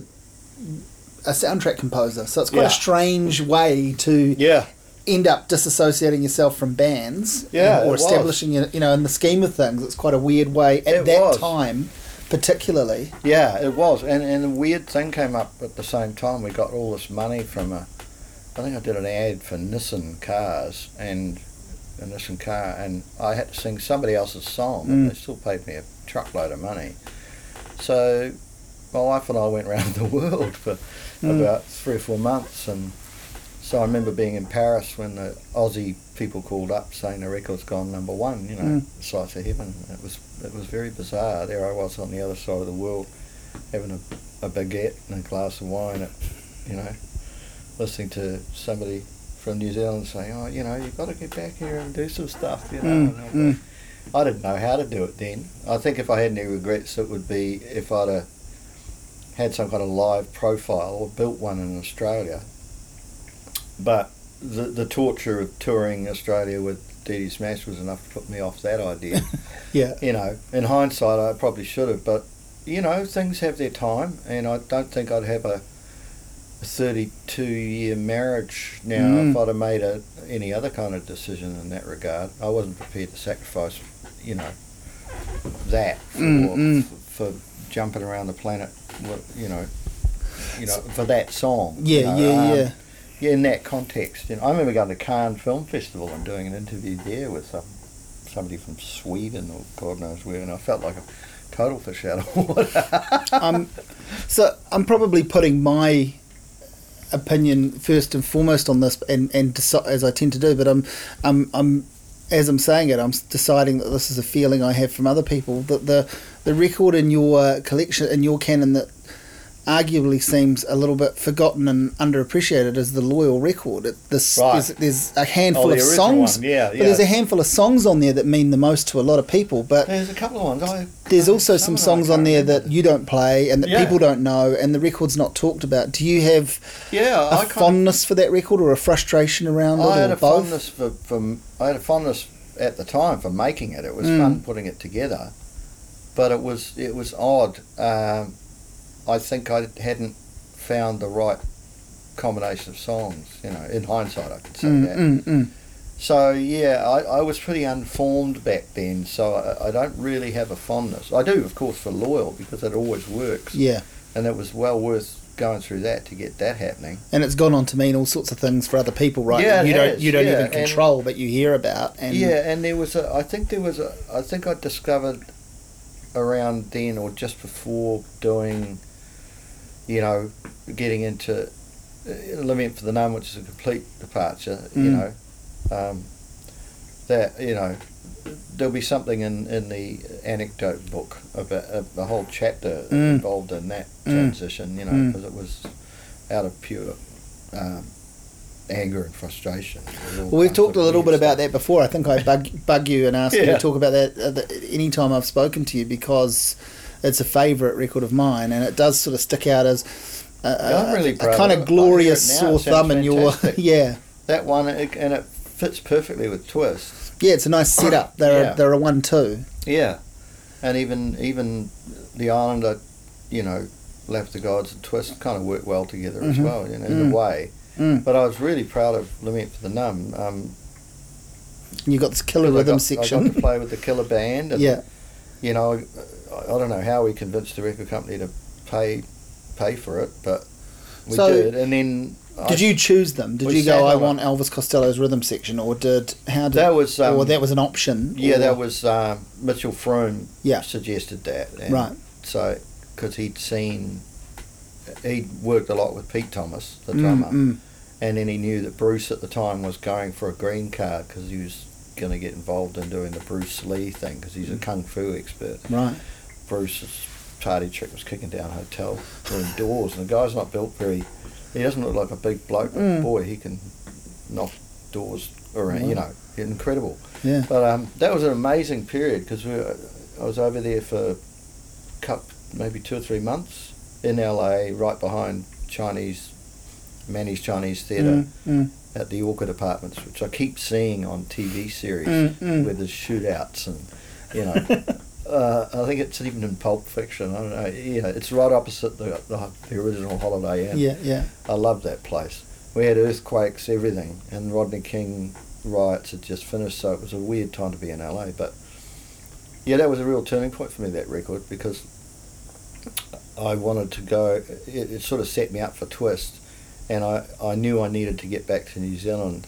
It didn't quite, you know, and everything had turned to shit. The label had been dropped by Warner's in Australia, and they thought the record was unreleasable. That's They right. didn't- I didn't hear a single that, track yeah. on it that they.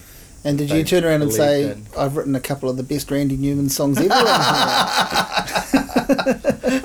I, I guess I could have.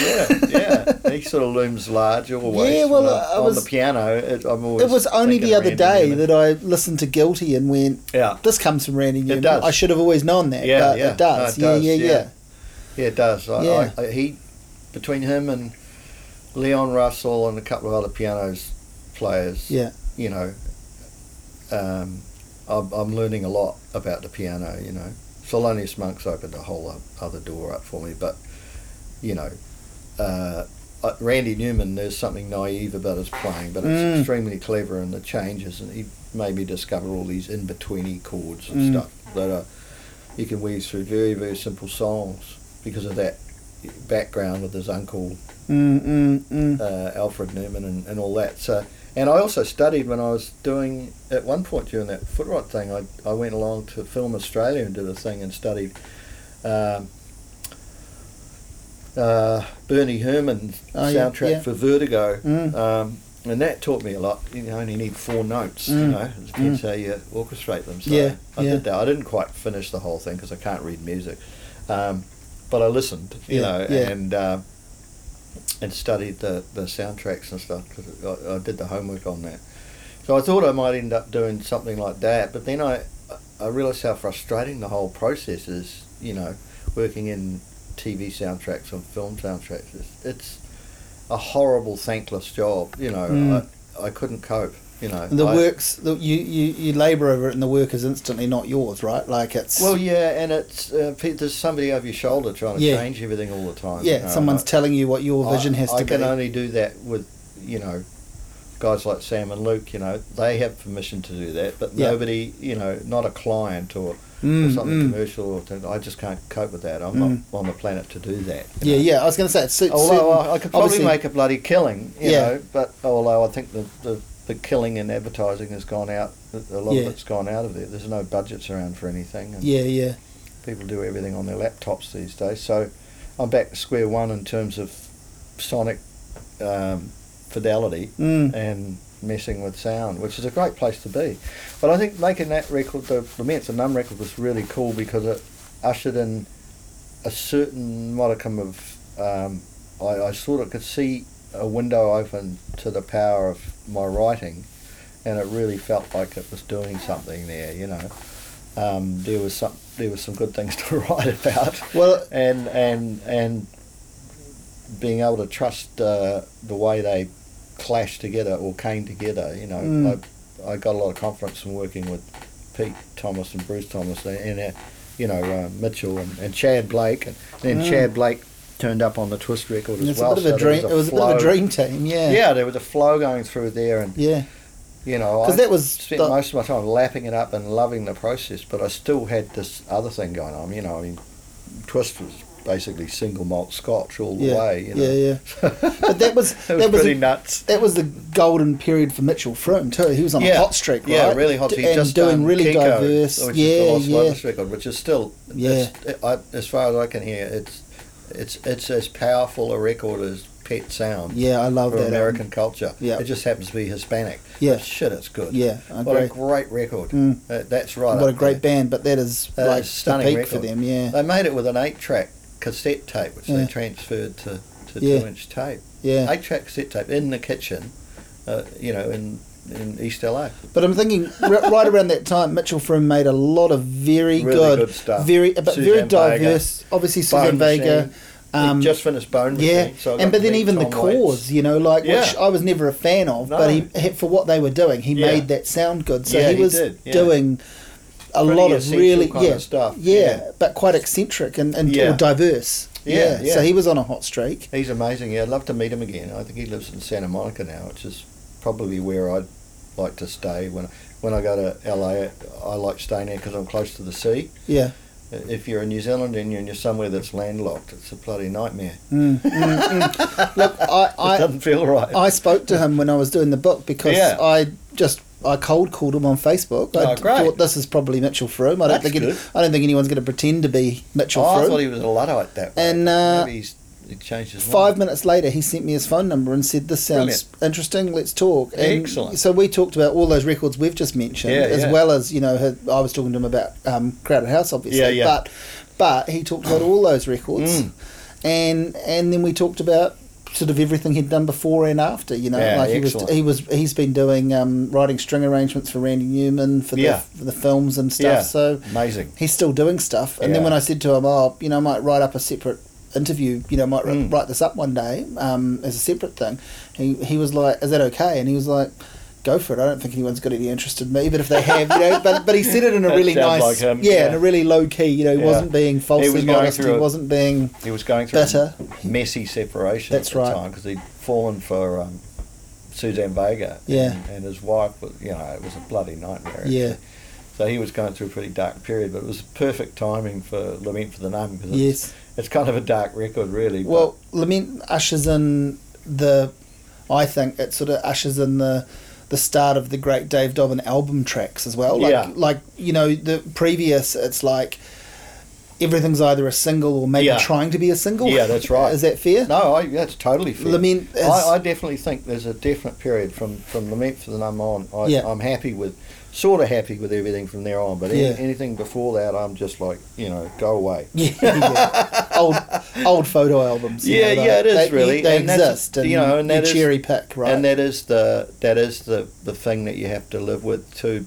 You know, there's no going away. There's no escaping the jersey with loyal. There's no escaping the mullets. yeah, There's no escaping all those photos, and you know, and, and some of the bad shit that's happened. But Yeah. then, when I think what other people have had to sort of bounce back from, I'm pretty blessed, really. You know, like I can travel around New Zealand and not really get harassed or anything. Yeah, anything. I haven't yeah. made too many enemies or Yeah, anything. Although I think these days I could probably make a few, only in terms of uh, politics. Um, Well, that's interesting. I wanted to I wanted to talk to you about that because I thought, you know, one of the things that always comes up um, is that you've written a bunch of alternative New Zealand national anthems, or Yeah. you've written these anthems and you, and you've turned up and played them at Yeah. events, and if you haven't, people have piped them through the Yeah. speakers, and your have your songs been appropriated for interests and concerns you don't agree with, and sometimes. and um, ha- where do you sit with where things are at currently, and how some of your songs might still be used as like a to support something that you're not. Well, I think we're pretty careful about that. Yeah. Um, um, and you've got to be, really. Um, if somebody comes up with some idea to. And it's usually people wanting to do, they want you to give it away, you know, Yeah. do it for free or whatever like that, or it's a charity thing here or this or that there. And a lot of the times, but sometimes there can be, you know, st- I pity anyone who has to, you know, gets a, a political party suddenly grabs their song. Mm, or something. mm. That would be the worst thing in the world. You know, I would shoot that down big time. You know, because it doesn't uh, that doesn't ring true for me. But it, it's it's a weird one because you do get involved. You because your songs are so embroiled in people's lives anyway.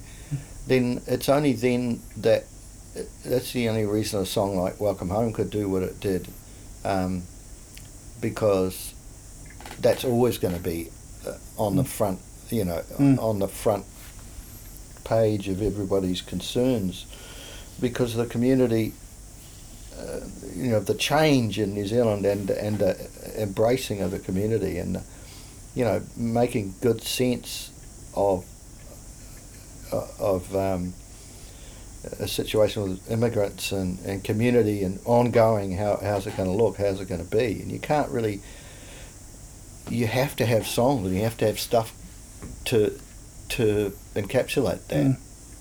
and sooner or later it's going to be used in whatever way anybody likes really but I'd definitely keep an eye on it Yeah, you, you, don't. know, You there was that was a definite move for us to have Ahmed Zaoui perform at the music awards and Mm, you know, why? Where does it say that? Even if there's any suspicion about a guy like that, even if there's any suspicion about anyone, where does it t- stay, say that you um, um, you don't welcome them and Mm. treat them cordially and give them a cup of tea and you know actually Yeah. be a be a nice human being? Where does it say you have to be a rat bag? Uh, you know So- that sort of we can't let that kind of reactionary politics sort of um, ha- have any foothold. And So it's going to be very. What you're saying is, it's going to be very awkward when Welcome Home is piped out when John Key gets his fourth term. Oh yeah, no, I'd, I'd, I'd take the shotgun at that Yeah. point. Yeah. or loyal, So- or slice of heaven. So I saw him in the I saw him in the Koru Lounge the other day, and uh, before I saw him, and it's a rare thing now, you know, in New Zealand now, it's like Mm. the guys standing around them. they all had the curly Oh, white yeah. thing, and they all looked like they were in a movie. They Men in had- Black stuff. Yeah, they yeah, had sunglasses on. They looked like the Matrix guys. You Yeah. know? they looked so conspicuously, obviously, yeah. you know, security cops. Yeah. you know, and there was the, there was the prime minister I'm going, I can see where this is going. it's a gated community, you know. It, it, it's the you know the mob that would have us all live in a gated community. you Yes. know. Um, I think where there's some very dangerous things going on at the moment. You know, the buying of that beach is a is a dangerous precedent Mm. for foreshore issues. Uh, Mm. there's- I keep my eye on all that stuff. Um, It's hard not to, right? I'm always following, you know, Russell Brown and, and, and the left, Yeah. and the you know, and the press and all that. I I really read a lot and I consume a lot that way. It's hard it not to follow that feeds stuff. the songs actually. Yeah. You know, But also, it's passionate about isn't it. it great to see people, um, you know, using, you know, I guess platforms Yeah. to to express, you know, to, Actually to not only ex- to have an opinion, but Yeah. also to build a bit of a community around that. Yeah, I reckon, You know, yeah, like people who actually certainly Russell's done that. You know. Yeah, and what does it take to wage peace? You know, what does it take to uh, be a citizen? It was Um, nice to go somewhere and feel sane too, I suppose. Yeah, Like and be because our citizen of the reaction is that a lot Yeah. of stuff is insane. Yeah. A lot of the stuff we're hearing and seeing, and Trump just got Nevada. Yeah, Yeah, you know. and the Um, KKK turned out, yeah, really. and yeah, and twenty percent of Trump voters. Um, Yeah. I I read the other day. I mean, a lot of the stuff's meme kind of stuff, but Yeah. twenty percent of Trump voters um, were disappointed that Lincoln freed slaves. Yeah, yeah. You know, yeah, that'd be right. Yeah. So that story is It's still just there. It's, that story is just madness on top of madness, isn't yeah, it? no. The Confederate flag is is, Mm. is but a whisker away. You know, Yeah. At all times. So the next tour of America has, will have to be carefully plotted. yeah, it's an odd one, eh? It is. It's an odd one. I've had this ongoing thing with an American passport. At one, one point, my New Zealand passport, I didn't hand back the green piece of paper Mm. at one point. So the next time I came back in, they thought I was uh, illegal trying to get back in. And Mm. it happened to be when I was touring with Neil, Mm. and we w- were playing with Ron Sexsmith in um, Toronto, and had to get back to Chicago Mm. to, to play with um, Eddie Vedder the next night and stuff. And I got stuck in Toronto airport, no man's land, with the Americans saying, you know, you can't come back in. So I'd been a bug in the system for years, and it still plagues me. Now I go, Wow. and if I use my New Zealand passport, there's a thing that goes up with the State Department alarm of some sort, you know. So then I'll just pull out my Irish passport, Yeah. and everything's okay. Um, you mentioned Neil, and I wanted to go back to Twist because we Yeah. only just talked about Twist a little bit, and obviously it's an important record for you. But one thing that it, it, it's just really just occurred to me is working with Neil, and I want you to talk a bit more about that. But working with Neil on that record is is kind of the start of you um, collaborating with another, you know, one of Yeah. your peers, Yeah. essentially, and, and, and seeking out a Yeah. person that has their own career Yeah. to co-author, co-produce, co-shape. Yeah, how to, And how so to- then you've had Warren, you know, you now Sam and Luke, Yeah, and and those sorts of things have happened since then, Yeah. and obviously the tour with Don. yeah, Um, but that's sort of the start of that in a way, right? yeah, With Neil. yeah. It, it did. Yeah, for sure. He taught me a lot, and I think he opened up a lot too. In that, well, you know, he had to produce things, so he wore that role really well. First cab off the rank was language, so it Yeah. worked really well. And he was on a bit of a roll at the time. He, I think there was a break before language and doing the rest of the record. And he come flew back from Tipperary. He'd just spent thirty hours on a plane, and there was a lot going on. He'd just been in Norway, shared a stage with shared a stage with Lou Reed and Van Morrison. He was skiting about it. Yeah. You know, as would I, as would As would anyone, yeah, yeah. yeah. So he was on a bit of a roll. Um, Well, you couldn't you couldn't come across as anything but the nicest guy on that stage. Yeah, exactly, exactly, a- yeah. A rose between two thorns, right? exactly, yeah.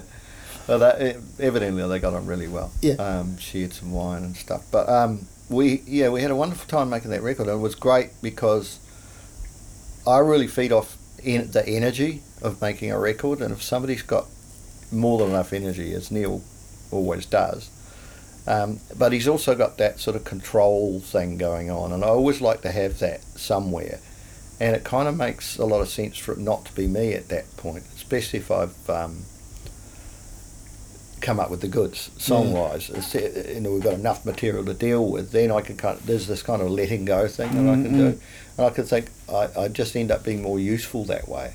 You know, uh, I, I'm looking forward to making a record where I'm just deciding everything Yeah, yeah, myself. You know, yeah. and doing it here and going, oh, well, let, let's see if I can do Your this. Brian Eno record. Let's see if I Yeah, know yeah, yeah. that I can I can make it sound this way and not be, you know, be my own critic and and and, and you know actually uh, go beyond, um, you know, criticizing myself to, Yeah, to stalling it. You know, that was a, a that was the thing. I think that was that lack of uh, lack of confidence. That And was an It interesting was quite time a for- phantom thing. You know, Mm. it, it, it was that, that lack of confidence was sort of like a, a, in some ways, a bit of an excuse. but yeah, having the luxury of working with people like Neil and, and Well, and that was his kind really of homecoming changed. too, wasn't it? Yeah, it that was. an It was a great time, for to be back. Yeah, And it, but that was kind of his first. Yeah, he moved back about a year before me, and then I came back in '93, end of '93. Hmm. He'd been back just a few months, I think. Mm. So he moved back from Melbourne, and I we moved back, and uh, there was a there was a real buzz going on around the place. Mm. There was a feeling that people were sort of embracing local stuff. Um, you know, there was a lot going out. The whole club scene in, in Auckland, Mm. South Auckland, Sisters Underground, all Mm, that mm. kind of stuff. There was stuff going on that was really interesting, and um, you, just something happening where you feel you didn't want to miss out on it. You know, Mm, mm. it was just a vibe, and I think it fed a lot of artists across all forms. Um, Well, because arguably, we've been through the 80s and it was a bloody nightmare, you know, before Yeah. that. Get starting up a business or, or doing anything that wasn't regulated the hell out of, Mm. you know, being lied to about the economy and ripped off. And, uh, you know, the country was in a bit of a mess. You know, you'd drive through a place like Whakatane and it looked like a ghost town. Mm. Now it's thriving. There was no regional wealth Mm. in, in the provinces. Uh, there was nothing. It, it was just a very difficult time.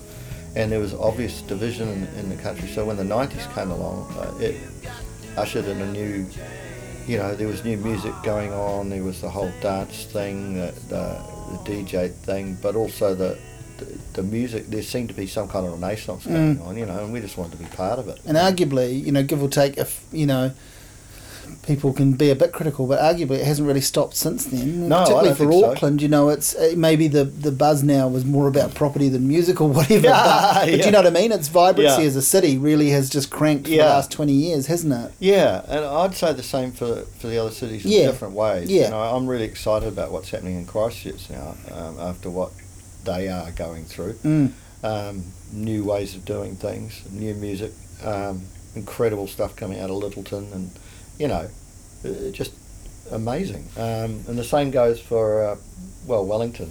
It's Mm. just it never ceases to amaze me. It, it's it's brilliant. It's a great place to work too. I really enjoyed it Mm. like uh, you know we were we were working in on this last trip we were working in Newtown and I was staying at Sam's dad's place Tom Scott Mm.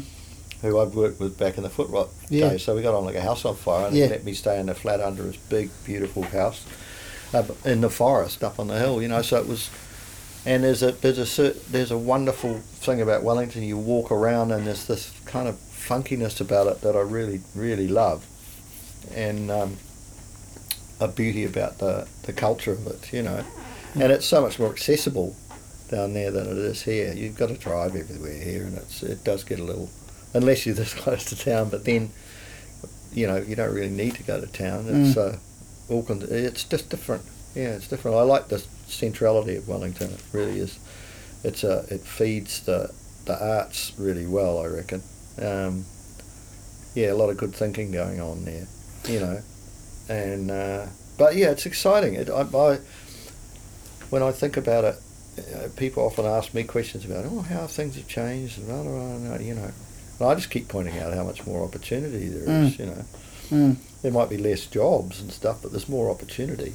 you Yeah. know, more opportunity for, for somebody to actually get creative. Um, put it yeah, we way. can we can build we can build our own sort of tools to do Mm. things or use tools that people have created Yeah. for us to you know find our little creative space Yeah. in the world, right? Yeah. Like and do it proper. Yeah. and, and you know, yeah, and do it on your own um, flexible sort of hours Yeah. and, and Yeah, I like that, and I like the communities that forms too.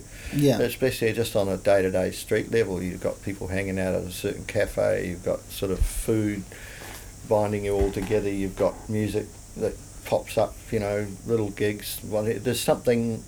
There's something going on. Yeah, And most really peop- is culturally just uh, growing, Mm. and the same thing's happening in the pro- provincial towns too. You know, you, you, when you travel around New Zealand now, it's just I just glory in it. Um, the the the whole you know uh, uh, yeah, just the whole kind of village life and the, you know it, it's Yeah. really healthy. And I guess you've, you've been fortunate to have um, bits of both of this throughout your whole career, but people are kind of now um, pretty, there's, you know, people know that commercial success and acclaim isn't, you know, always a viable end goal or that end goal or that important. Like to be happy with something yourself, to find an audience for something, to have Yeah. some version of critical acclaim can be more important or, or more fulfilling. Yeah, I think and you, so, you've sort of had bits of both, I guess, the whole Bits way through. both, but yeah, but it, it doesn't. but do you know what I mean? Like Yeah. uh, it, it now, there, even a while ago, I think, say twenty years ago, there was a school of musician being brought up to try and have a hit and build a yeah. career out of that. And now people mostly Yeah, no. um, know like that what- that's very unlikely, or it's just not and you even of interest well, to them. Actually, just what do you want to say? Yeah, do you- do you have do anything to say? Good, and do you have anything to say? And, Yeah. and is it going to stick around? And those are the questions I keep, I've always asked, and I, I want to make sure that when you do do something, it's not without hundred percent of your heart and soul in it. You know. Mm. Um, otherwise, it's just you know you get into that wallpaper territory where people are just following trends and stuff, and everything looks like as dated as uh, as some of the stuff I've done. You know, it, it just dates. You know. Well, how much of a burden on you has you know you talk about owning and owning up to the responsibility of these huge songs, but how much of a burden is uh, and I, maybe it's a maybe it's a first world problem type Yeah. scenario, but how much of a burden is it to sort of have this national treasure like title bestowed on you? Well, uh, yeah, I get a little scared about that. 'cause Yeah. It usually means the next. It's very close to an obit. yeah, yeah, yeah, So I kind of I kind of blush and try to fan it off. You know, I, I go all shy when people start talking like that, but it, and generally try to think of something self-effacing to to uh, you know to get beyond that. Mm. Yeah, but I understand that. You know, it's really good to be loved, and the- same thing is the goes for an audience. It's really good to love an audience. Mm, I mm. learned that lesson even back in Th' Dudes days. The fact we played sixty-two schools, and a lot of those people are still around, and their Mm. families, and Mm. their kids and grandkids and stuff, and they just keep coming back to the Yeah. gigs. So you can't underestimate that, and a lot of people forget that you've actually got to build an audience. You know, Mm, mm. they expect to sort of suddenly have a hit in America overnight and all Mm. that stuff, and it's just a load of crap. Sometimes I'm driven to do, I'm asked to do a talk or something, you know, and it, I never do a workshop. You know, forget that, it's bullshit. Mm. Um, but I like talking to people who were- think they're songwriters or, or you know like making Mm. records or whatever, and then just talk to them about telling my story and what and what I think is a good th- you know Mm, approach. mm, mm. Um, I suffer. A lot of people suffer the same thing I do. You get too caught up in the technology to Yeah, yeah. finish The- writing the song. You know, that's sort of rule one. Yeah. Mm. So I love talking about those things, but I don't do it very often. But sometimes I feel like going out and clearing the air a little bit that way because I I'm a bit suspicious of of those all inclusive things where you've got you know not necessarily play it strange or whatever, but Yeah. necessarily. But if you you know there's that school of thought. If you tell your kids they're really good at everything and stuff, then it's just bullshit. You Mm, know, mm. Johnny's got to lose a game you know, somewhere Yeah. along the way. You got to know how how it feels to fail. And Yeah, all that. yeah. You got to do that. You got to go through all that. Whereas there's this kind of hermetic seal We around sort of a lot still- of edu- education. We thing. still have a few too many fair play awards. Yeah. Yeah, well, you know, yeah, yeah. You, for for being a good person, Yeah. a trophy. You know, Yeah. You've let 15 goals through. You know, no. well, that's. I mean, I you know, I, I don't want to get into this Yeah. particularly, but say like that's one of the things that always gets levelled at me is if I write a review of a person's album or concert and say I didn't like it, that Yeah. people basically come back and say, but they're a nice person, Yeah. and it's sort of like. Well, sure, doesn't matter. sure. I might even know that, Yeah, yeah, you know. yeah, but even if I didn't know that, I'm not going to dispute it. But it I- I really A doesn't. misunderstand, it's a misunderstanding. Most of those people react the way they do because they misunderstand the role of a critic. yeah, The critic has to has, just has to have an opinion and go, I think this, Yeah. I think that. yeah, And and if it happens to be, I think this is crap, and then that's your opinion, and that's what critics do. Mm. And if people take offence to that, then that's their problem, you know, really. Mm-mm. And I'm glad that you have have that attitude because it, it's what. Otherwise, you can't, as a reader. It's impossible to, you know, if you haven't got somebody there critiquing what's going on, you haven't got a, you can't get your bearings on where Mm. a record's coming from or what an artist got to say or co- contextual, um, contextual thing of where it's fitting. Where, am I going to invest money in this record? Who's this person? They're interesting. I like that song, but will I buy the album? You know, Mm. you fill that role. Great. If anybody takes offence, then it's like, well, that's the difference, isn't it? That's why Mm. they're not in the music business. Mm, mm. yeah, yeah. Um, it's, it's it's it is brutal and it's supposed to be. yeah, that's right. That's that's sort of what I'm getting at is that too is that that you know But you've got to point not everything's towards excellence and away from me- mediocrity. If anybody's pointing people away from mediocrity, then they got my vote. yeah yeah. Oh, I don't mean this about so much of it around. But I don't mean this about myself. But but what you touched on there is is is, is exactly the point. Is that um, mediocrity a isn't good enough and No. usually isn't even good and No. and and that and that and that businesses and life Mm. and all things in life is can be very brutal and Yeah. often should be as a learning experience and so Yeah. to to cotton wool everything No, like and the couch deep end of a everything pool, you know. and couch everything with the term yes you know like you say something about someone and then and you're talking about their work and then someone Yeah. goes hey hey be careful they're a friend of mine Yeah, and it's yeah, like that doesn't impact No, on your friendship at all. No. and you know they might even be you know that I might even know that they're a great person you know but it doesn't impact on your friendship at all Yeah, and um, it's you're critiquing the work, critiquing the work, Yeah. not the person. Yeah. Yeah, yeah, it's fascinating. So what we do know about Harmony House is that it's um, out in the middle of March. Yeah, 11th of March. Yep, and Yep. or early March, I guess that still is. Yeah. And um, right around when people will be able to listen to this, and um, it And comes the out on vinyl- uh, vinyl the next month. Later. Yeah. Yep. Yeah. and timed for Record Store Day, Oh, hopefully. Yes. And is you're going to play at Slowboat, That's right. and yeah. you've done that before. You've done have, Record Store Day, so you obviously liked it. Oh, I love it. Yeah, and I love Jeremy and the, the company. They're really good. yeah, They uh, they're fantastic, and and um, yeah, that's a really cool place to play. People coming in like that, it, I just felt completely at home there. They're very welcoming. It's a great way to yeah debut. your record. sort of people, people that like music. you know, like yeah, it- it's kind of what it Yeah. comes down to, eh? And.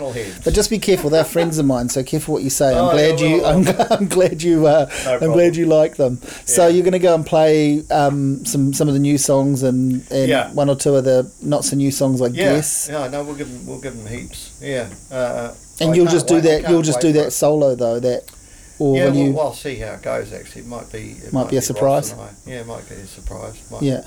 like three or four pieces. I don't know, but um, I'm looking forward to it because it it's like a baptism of sorts where you you get you get you know you give yourself permission to put some of these songs in your set Mm. on a kind of permanent basis. So Mm, mm, that's pretty mm. exciting. Mm. It does feel like forward movement. It's it's it'll almost be like a little bit of a rehearsal for a tour, like Yeah. as well. Like a, yeah, I'm getting the cut off. Now. yeah, yeah, yeah. Well, I'm, I'm I hopefully you can spot I'm wrapping it up. But um, as, uh, as I've, you know, as always, I've enjoyed talking to you. Is there anything else that you want to Well, I just um, put across apart from buy my new record? oh, yeah, buy my new record. Yeah, I know. Hopefully, we can have another chat sometime. Yeah. soon. I like these podcasts. It's a Cool. really cool thing. Yeah, well, thank And you. give For, my love to Wellington. yes, yeah, and we'll uh, see you there soon.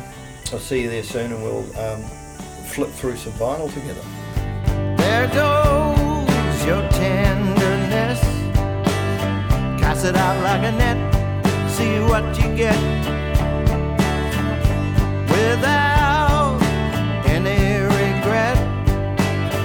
There's a lot to forget in tenderness. I see you walking on a windswept beach. Your eyes wide open to the sun. I see you running with the one.